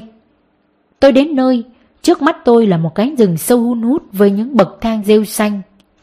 Vì vốn dĩ tôi đi một mình nên cũng ơn ớn, mặc dù là ban ngày. Nhưng vì muốn khám phá cảnh đẹp nên tôi tự trấn an mình và bắt đầu tiến vào rừng. Những bước chân đầu tôi đi nhẹ nhàng, khung cảnh xung quanh thật âm u mặc dù đang là buổi sáng. Tôi cố vờ đi và tiếp đi vì tôi muốn chinh phục cảnh đẹp. Đi được một đoạn thì đã tới đỉnh, nơi được nối liền với cáp treo xuyên từ tòa nhà này đến tòa nhà kia. Tôi đứng và thở lấy hơi, chụp hình một vài cảnh đẹp nơi đây. Xe hơi và người tham quan cũng khá nhộn nhịp. Sau khi nghỉ ngơi được một chút tôi lại tiếp tục đi tiếp. Đi được khoảng năm trăm mét thì có một đoạn dốc có bậc thang đi lên và bảng hướng dẫn đến Henderson Way. Tôi thấy thế thì đi theo. Lên tới nơi có hai ngã rẽ, nhưng không có bảng hướng dẫn nào. Tôi rẽ phải đi sâu vô là một góc khuất. Cảnh tượng trước mắt tôi là những dải dây police line được giăng ngang dọc xung quanh một cây to lớn, và trên một cành cây cao tôi thấy một sợi dây như thừng nhỏ được cột theo cách treo cổ. Bỗng nhiên có một cơn gió nhẹ lùa qua làm tôi lạnh người, rợn da gà từ đầu đến lưng gáy. Tôi thấy không ổn nên quay trở ra. Tôi cố đi nhanh theo hướng còn lại vì tôi có cảm giác như có ai đi theo phía sau. Tiếng lá cây xào xạc và khung cảnh làm tôi cảm thấy bất an và sợ hãi. Tôi chạy thật nhanh về con đường đá mòn. Sau đó tôi chạy ra được đường chính. Tôi quay lại nhìn về đoạn đường rừng mà tôi vừa thoát ra thì tôi thấy thấp thoáng có bóng ai đó mập mờ rồi biến mất. Tôi đứng thở phào, thở lấy hơi lên và tiếp tục đi. Cảnh vật âm u trong rừng thật đáng sợ. Đêm về khách sạn tôi bị sốt và ám ảnh đến sợi dây cũng như khung cảnh nơi đó. Câu chuyện số hai mươi sáu, hồn ma báo mộng. Các bạn có tin vào chuyện hồn ma báo mộng không? Riêng tôi thì một tháng qua đã gặp câu chuyện khá ly kỳ. Hôm đó tôi được phân công trực ở phòng hồi sức tích cực. Đêm ấy có một ca bị tai nạn giao thông. Sau khi được cấp cứu ở khoa thì chuyển vào trong phòng này với tình trạng hôn mê sâu, đa chấn thương, xuất huyết nổi. Cả đêm hôm ấy khoa hồi sức hầu như bận rộn vì các y bác sĩ chạy ra chạy vô kiểm tra bệnh tình của nạn nhân. Đến tầm bốn giờ sáng, tôi mệt quá nên tiếp đi trên bàn làm việc. Trong cơn mê ngủ, tôi thấy bóng dáng ai đứng bên cửa. Tôi nghe được tiếng nói: "Tôi đau quá bác sĩ ơi, hãy giải thoát cho tôi đi, tôi đau quá." Đang mơ màng thì có chị điều dưỡng gọi tôi là bệnh nhân đang nguy kịch. Tôi chạy ra xem thì nhịp tim đang giảm dần và giảm dần rồi tít tít. Bệnh nhân đã không qua được.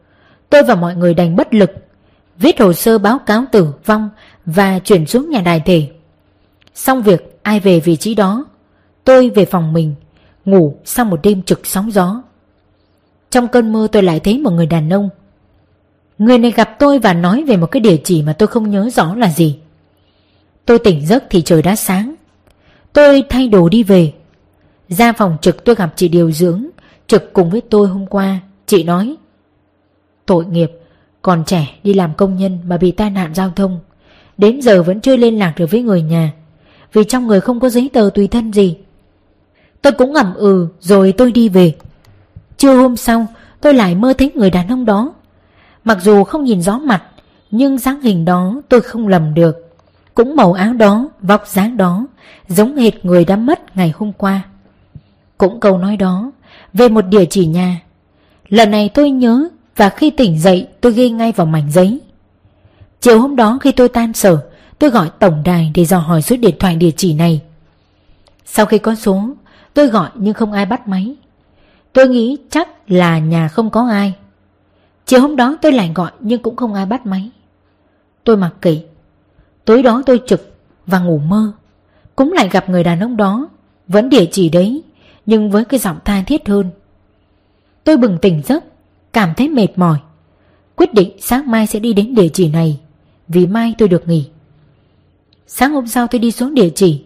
Một căn nhà nhỏ đơn sơ, nằm trong vùng sâu xa ở huyện Bình Chánh giáp với Long An.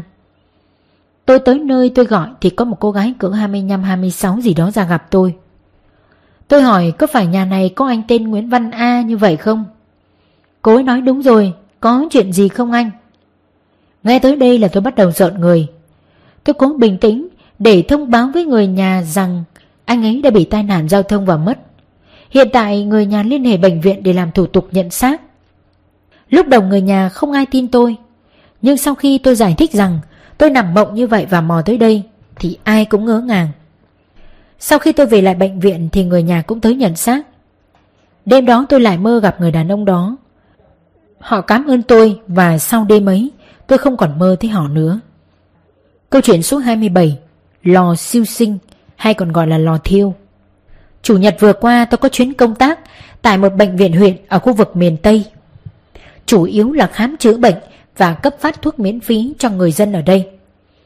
Nơi tôi khám là một trạm y tế của xã. Đoàn của tôi tập trung tại đây, bày thuốc và phân công công việc. Tôi ngồi khám bệnh. Tại đây có nhiều phòng làm việc. Vì những phòng khác các bác sĩ khác đã ngồi yên vị, nên chỉ còn mỗi phòng phụ sản, kế hoạch hóa gia đình. Thế là tôi vào trong đó. Cảm giác tôi vừa bước vào là cảm thấy lành lạnh. Tôi cũng không nghĩ gì, vì có thể mấy nay thời tiết lạnh. Trong phòng có một mùi gì đó tanh tanh kỳ lạ, nhưng thôi ráng đeo khẩu trang ngồi khám. Chúng tôi bắt đầu khám từ tám giờ sáng. Tôi ngồi khám đến mười một giờ, cảm thấy mệt quá nên rời vị trí. Ra phía sau nhà của căn phòng này, thấy một cái phòng rửa, y dụng cụ đã rỉ sét, còn có một chút máu khô dính trên nền gạch. Tôi bắt đầu tò mò, thì tại phòng này có một cửa sổ nhìn ra ngoài. Khung cảnh ở ngoài nhìn rất mát mẻ. Tôi ngồi gần cửa sổ để hít thở không khí. Bỗng nghe tiếng trẻ con khóc, tiếng khóc đầy ai oán. Tôi tò mò, tiếng khóc ở đâu thế? Thế là tôi leo ra ngoài cửa sổ, thì cảnh đầu tiên tôi thấy là một lò thiêu nhỏ được đặt ở sân sau của trạm, nằm tại một góc khuất. Tôi tiến lại gần thì không nghe tiếng khóc nữa, chỉ thấy trong lò là những mẩu xương trắng nhỏ, tro cốt trắng đen lẫn lộn. Rồi một luồng khí lạnh thổi ngang cổ tôi. Tôi liền bỏ đi. Rồi tôi lại nghe tiếng khóc của trẻ em. Tôi đặt một câu hỏi trong đầu, là tiếng khóc đó từ đâu ra? Tôi quay trở lại và khám tiếp. Sau khi hoàn tất công tác, tôi có gặp một nhân viên ở đây và hỏi về cái lò ở sân sau. Họ bảo đấy là lò thiêu những thai nhi chết yểu trong bụng mẹ, hoặc là những ca não phá thai. Vì trạm y tế rất xa trung tâm, và tới một tuần mới có xe nhận rác thải độc hại tới lấy. Để lâu thì phân hủy và cúng tội cho mấy thai nhi, nên trạm làm lò thiêu tại đây luôn để giúp các bé siêu thoát. Ngay tới đây tôi rùng mình về những gì mình đã thấy và nghe tại cái lò ấy. Oán khí ngất trời. Câu chuyện số hai mươi tám, bệnh viện i xê u. Câu chuyện hôm nay được tôi kể lại khi tôi trực tại i xê u, phòng hồi sức tích cực. Nơi đây được mệnh danh là căn phòng sinh tử.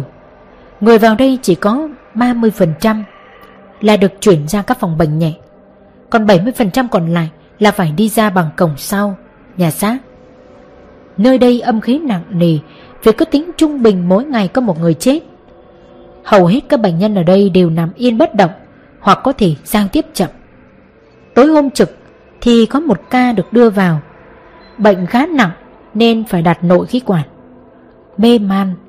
Sau một vài ngày điều trị thì tỉnh táo, nhưng vẻ mặt của cô này có vẻ sợ sệt điều gì đó. Tôi có đến hỏi thăm thì cô ấy bảo: bác sĩ ơi, tôi sợ lắm, có một người lạ mặt mặc cái đồ xám cứ đến nói chuyện với tôi. Nghe tới đây thì tôi cũng lờ mờ hiểu ra vấn đề. Mặc dù làm trong lĩnh vực khoa học, nhưng những vấn đề tâm linh tôi vẫn tin. Tôi không thể nào nói ra được vấn đề đó với bệnh nhân. Tôi chỉ có thể trấn an họ, đó là hồi chứng hoang tưởng do tác dụng phụ của thuốc an thần gây ảo giác. Và ngày sau tôi lại trực, lại có một ca khác vào, tỉnh táo, nhưng đến đêm thì lại la hét dữ dội. Tôi lại chạy ra xem thì bác này đòi về.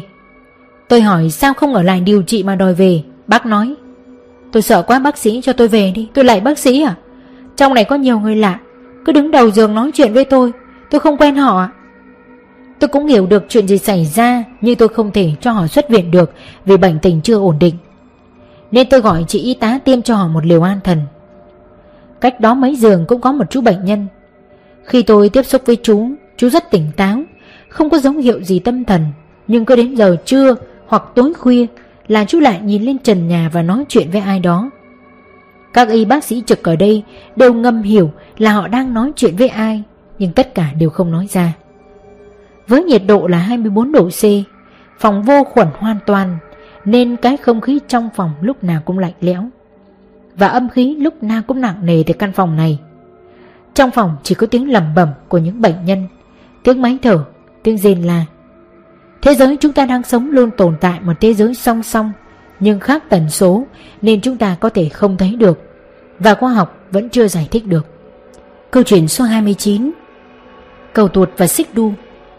Chào các bạn, dạo gần đây do công việc cuối năm nên mình không có thời gian viết, chứ ma thì gặp mít. Nay mình xin kể lại câu chuyện tuần trước mình mình đã gặp. Hôm đó mình nhận trực dùm ông anh đồng nghiệp. Bệnh viện tư nên đất khá rộng, có cả khu vui chơi cho trẻ em. Khu đất này được một ông đại gia người Hoa mua lại và xây dựng nên chuối bệnh viện này. Nghe nói trước đây khu này là nghĩa địa cũng khá lớn, sau này người ta đã bốc màu hết, sang bằng để làm bệnh viện, nên ở đây cũng lắm chuyện lạ. Tối hôm đó không có bệnh nhân nào trở nặng, nên tôi cũng thảnh thơi vác mông đi ngủ. Ngủ được tới hai giờ sáng thì đói quá, nên mò xuống căng tin. Trên đường đi xuống căng tin thì phải đi qua một cây cầu nhỏ bắt ngang từ dãy này qua dãy kia. Khoảng trống ở dưới giữa cây cầu là một khu sân chơi cho thiếu nhi. Câu chuyện cũng không có gì, cho đến khi tôi nhìn thấy hai đứa con nít mặc áo trắng và áo xanh hay đen gì đó, vì tối nên cũng không nhìn rõ, đang đùa giỡn chơi cầu tuột, và không xa đó là một người phụ nữ đang ngồi đung đưa xích đu. Tới đây thì bỗng nhiên người phụ nữ đó nhìn tôi, mái tóc dài và cử chỉ nhìn tôi làm lạnh gáy. Tôi vội bước đi luôn chứ không nhìn lại. Tôi tự nghĩ đêm hôm khuya ai lại dẫn con nít ra chơi cầu tuột, đã vậy còn xõa tóc mặc đồ áo trắng, điên à? Xong tôi vội xuống căng tin mua ly mì húp cho ấm lòng. Sau khi mua xong tôi về lại phòng trực. Lần này tôi cố đi nhanh, nhưng với bản tính tò mò tôi lại nhìn xuống khu vui chơi đó, nhưng mà không thấy ai hết, chỉ thấy mấy cái xích đu đó đung đưa. Tôi đi mà không nhìn lại, đi vội vã. Lúc về phòng là hai giờ mười lăm phút, và kể từ đó tôi thức luôn cho tới sáng vì nhớ lại ánh mắt rợn người đó. Câu chuyện số ba mươi, Lầu ba bỏ hoang. Nay nhân dịp cuối năm tôi cũng rảnh rỗi, quyết định tìm tòi khu vực lầu ba, nơi mà được mọi người đồn đại là có ma rất nhiều. Trưa chiều hôm nay tôi mò ra thang máy, thì trong thang máy có vài nút, lầu một, hai và ba, nhưng lầu ba bị che mất, và phải biết cách bấm thì mới lên được. Sau một hồi bấm thì tôi cũng mò lên được đến lầu ba. Trước mặt tôi là một khung cảnh hoang tàn đến đáng sợ. Mặc dù đang là ban ngày nhưng một không khí âm u lạnh lẽo vẫn u ám quanh đây. Tôi đi tới từng phòng, hầu hết các phòng đều đầy bụi bặm, cửa kính vỡ nát. Đi đến giữa hành lang, có một cây cầu thang xoắn lên một khu vòng riêng biệt. Nhưng khi tôi định bước lên thì có một luồng khí lạnh thổi qua gáy tôi khiến tôi chùn bước. Tôi quay lại và đi đến khu vực phòng hành chánh. Tại đây có một bát lư hương với vài mớ tàn nhang được cắm vào, càng làm cho không khí rùng rợn hơn. Bỗng nhiên phía trong của căn phòng cuối cùng có tiếng chân bước đi, sau đó lại có tiếng cửa sổ đập vào tường, tiếng cửa kính vỡ tan tành. Tôi cảm thấy không ổn nên vội vàng đi lại khu thang máy. Vì lầu ba này chỉ có duy nhất một lối là đi thang máy. Khu cầu thang bộ đã bị chặn và khóa chặt. Trong lúc chờ thang máy mà tôi cảm thấy sợ hãi vô cùng. Vừa kịp lúc thang máy lên, vừa mở cửa là bên trong có một băng ca. Tôi ú tim, nhưng sau đó bình tĩnh đi vô thì có một chị hộ lý đứng bên trong. Mặt chị xanh lè, cửa thang máy đóng lại. Chị hỏi tôi: "Bác đi đâu vậy?" Tôi trả lời: "À, em đi tham quan thử ấy mà." "Mà sao mặt chị xanh lè thế?" Chị nói: "Trời ơi, bác làm em hết cả hồn. Tự nhiên vào thang máy bấm xuống tầng trệt, món này tự chạy lên lầu ba. Em sợ muốn đứng tim, hên là bác bước vô. Lúc trước em trực đêm cũng có bị một vài lần. Tự nhiên nó chạy hẳn lên lầu ba mà không ai bấm nút nhé. Xong thang máy nó mở cửa ra, một hồi lâu mới đóng lại và chạy xuống." Tôi nói: "Trời ơi, ghê vậy chị." Thế là chị ấy nói: "Thôi, mốt bác đừng có lên đây nữa. Trên này nghe nói có nhiều lắm đấy, có kiêng có lành mà." Sau đó tôi đi về khoa và tôi có chụp lại vài tấm mình để mọi người xem. Những điều cần biết và cấm kỵ tại bệnh viện. Cách nhận biết người đấy. Thường thì họ sẽ mặc đồ bình thường như mọi người, nhưng nếu để ý kỹ sẽ không thấy mặt hoặc tay chân, hoặc tay có đeo một sợi chỉ đỏ, trắng. Khi lỡ gặp người ấy, tốt nhất bạn nên im lặng như không có gì xảy ra. Một số trường hợp họ vẫn mặc đồ trắng. Nữ thì tóc xõa, mà trong bệnh viện thì chẳng ai xõa tóc cả, nên mọi người chú ý điểm này. Thứ hai là đi thang máy.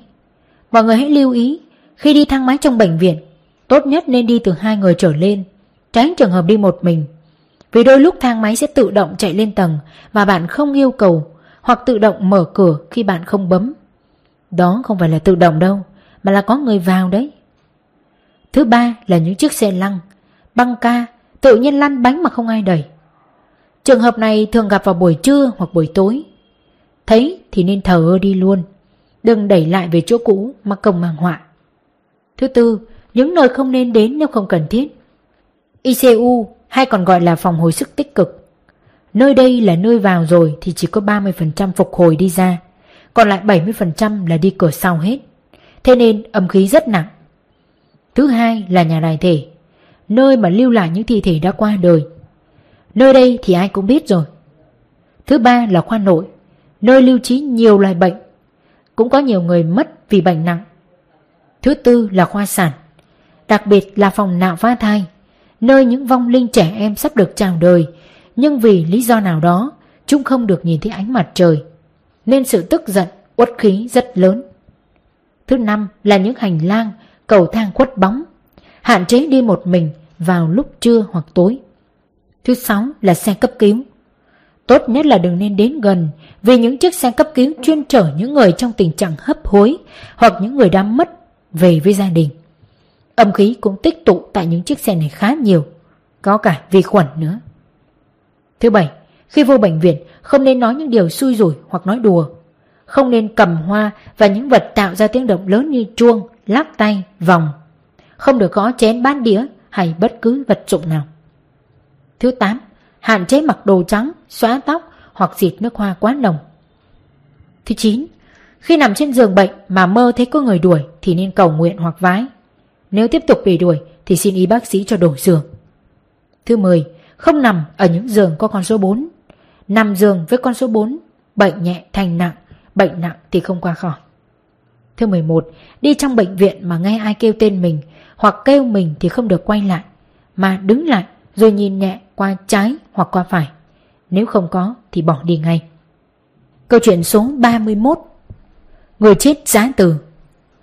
Đó là một ngày bình thường như bao ngày. Sáng tôi khám bệnh tại khoa, chiều tôi về khoa cho thuốc, xong rồi tối tôi lại trực tại khoa hồi sức tích cực. Đêm đó tôi ngồi trực, mọi việc đều êm ả. Tôi cảm thấy thiếu thiếu gì đó nên đi xung quanh để xem, xong tôi cũng không kiếm ra được. cái thiếu đó là cái gì.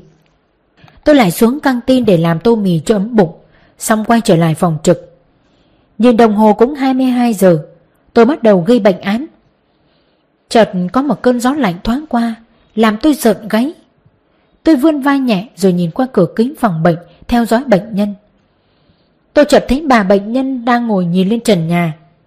Tôi thấy lạ nên hỏi bạn điều dưỡng trực chung với tôi. Tuấn ơi, em coi bà bà Dung kêu cái gì kìa. Anh thấy bà ấy ngồi dậy. Bạn điều dưỡng kia liền xanh mặt nói: Trời ơi bác giỡn hoài em sợ nha bác. Bà Dung vừa đi sáng nay rồi.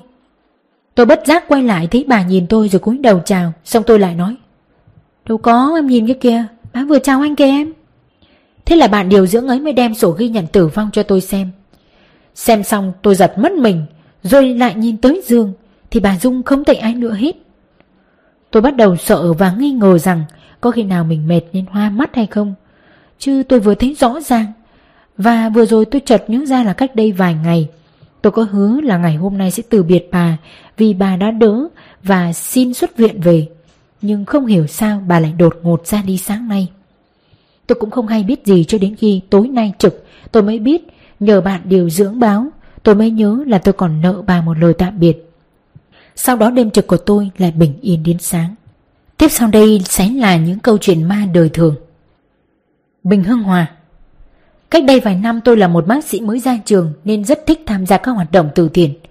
Tôi hăng hái bất kể ngày đêm. Đợt đó có chuyến đi từ thiện ở tỉnh xa và địa điểm hẹn nằm ở trên Tân Phú. Vì khu vực trên đó tôi ít đi nên cũng không biết rõ đường.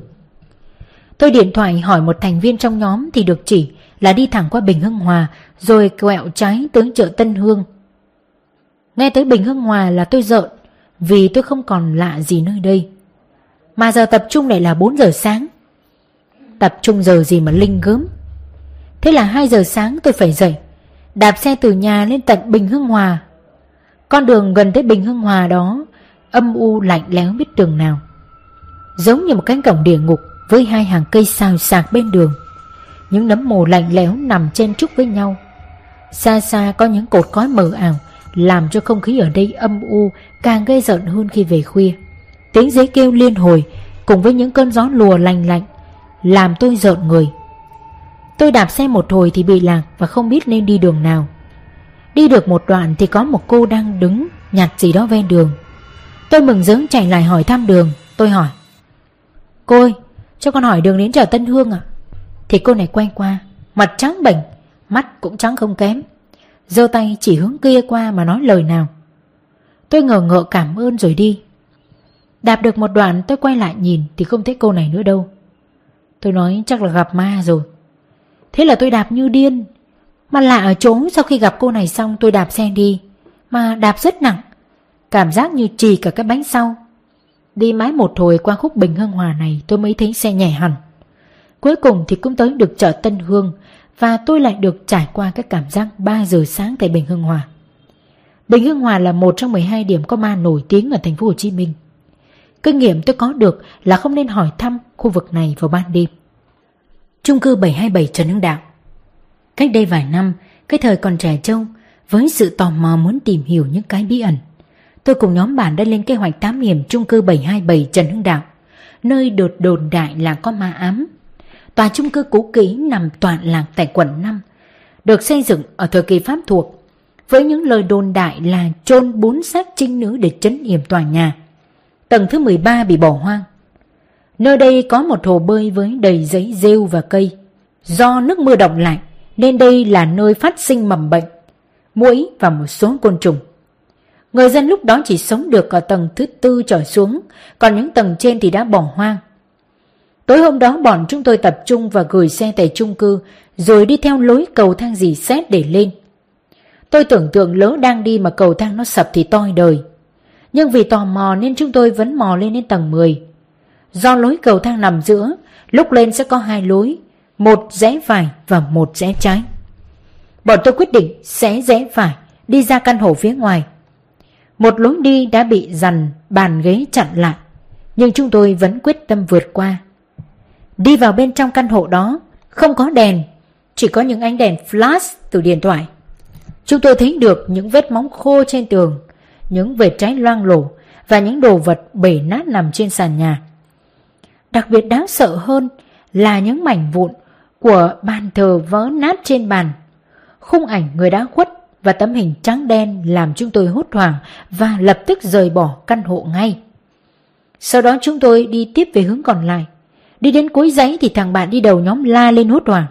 Chúng tôi chạy lại thì cả bọn đều hoảng sợ, vì ngay cửa sổ của một căn hộ bỏ hoang là một bóng người tóc dài xõa che mặt đứng ngay cửa sổ. Nhưng đến khi bình tĩnh lại nhìn thì đó là một con ma nơ canh với bộ tóc giả. Nhưng tại sao lại để ở vị trí hù dọa người khác như vậy? Sau đó chúng tôi nghe được tiếng bước chân đi của một nhóm người ở tầng trên, rồi tiếng khóc của trẻ em, tiếng la hét của phụ nữ. Chúng tôi liền chạy tới cửa cầu thang tầng trên, nhưng nó đã bị khóa bởi bốn ổ khóa đã rỉ sét. Chúng tôi không có cách nào mở được nên đành bỏ cuộc.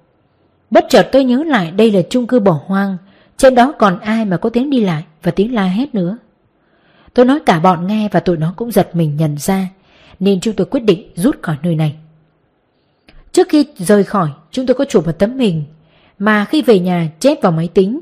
Chúng tôi giật mình vì trong tấm hình chúng tôi chụp, ở phía sau là một bóng trắng của một người phụ nữ tóc dài.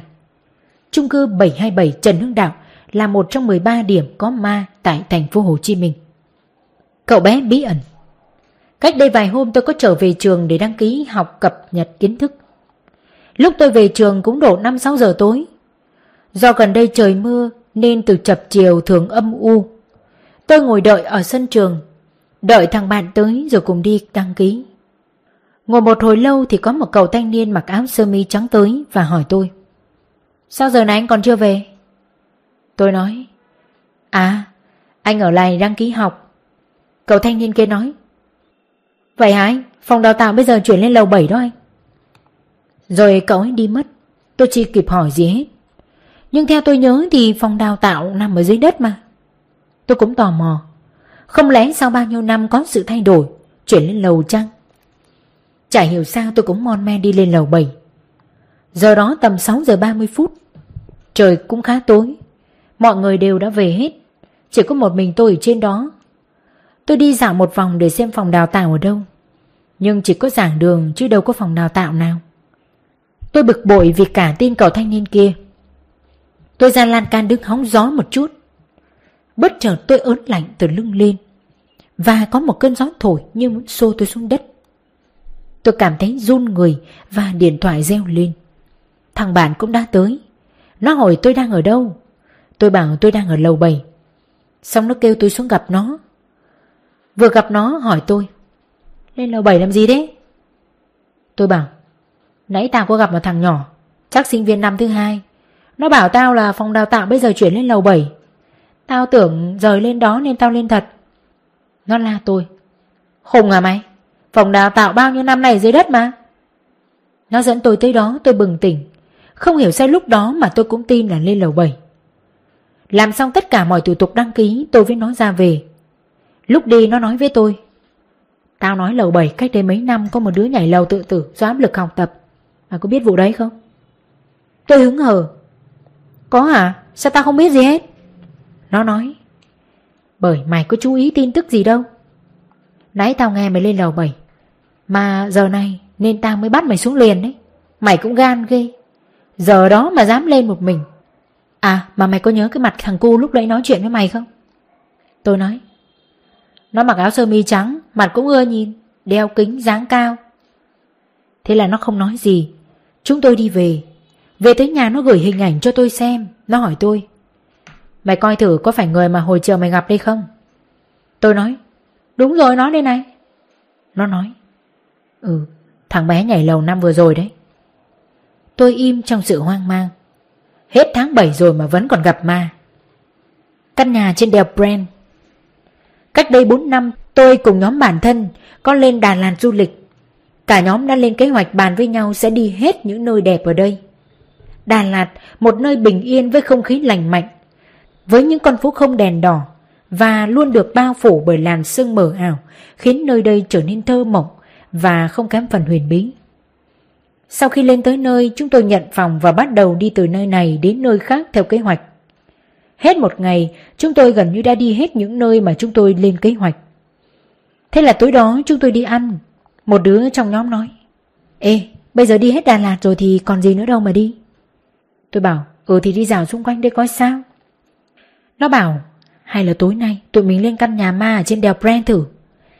Tao nghe nói ở trên đó có ma ghê lắm, lên thử coi sao. Cả đám tôi nghe vậy cũng ái ngại nhưng cũng đồng ý đi coi trên đó nó có thứ gì.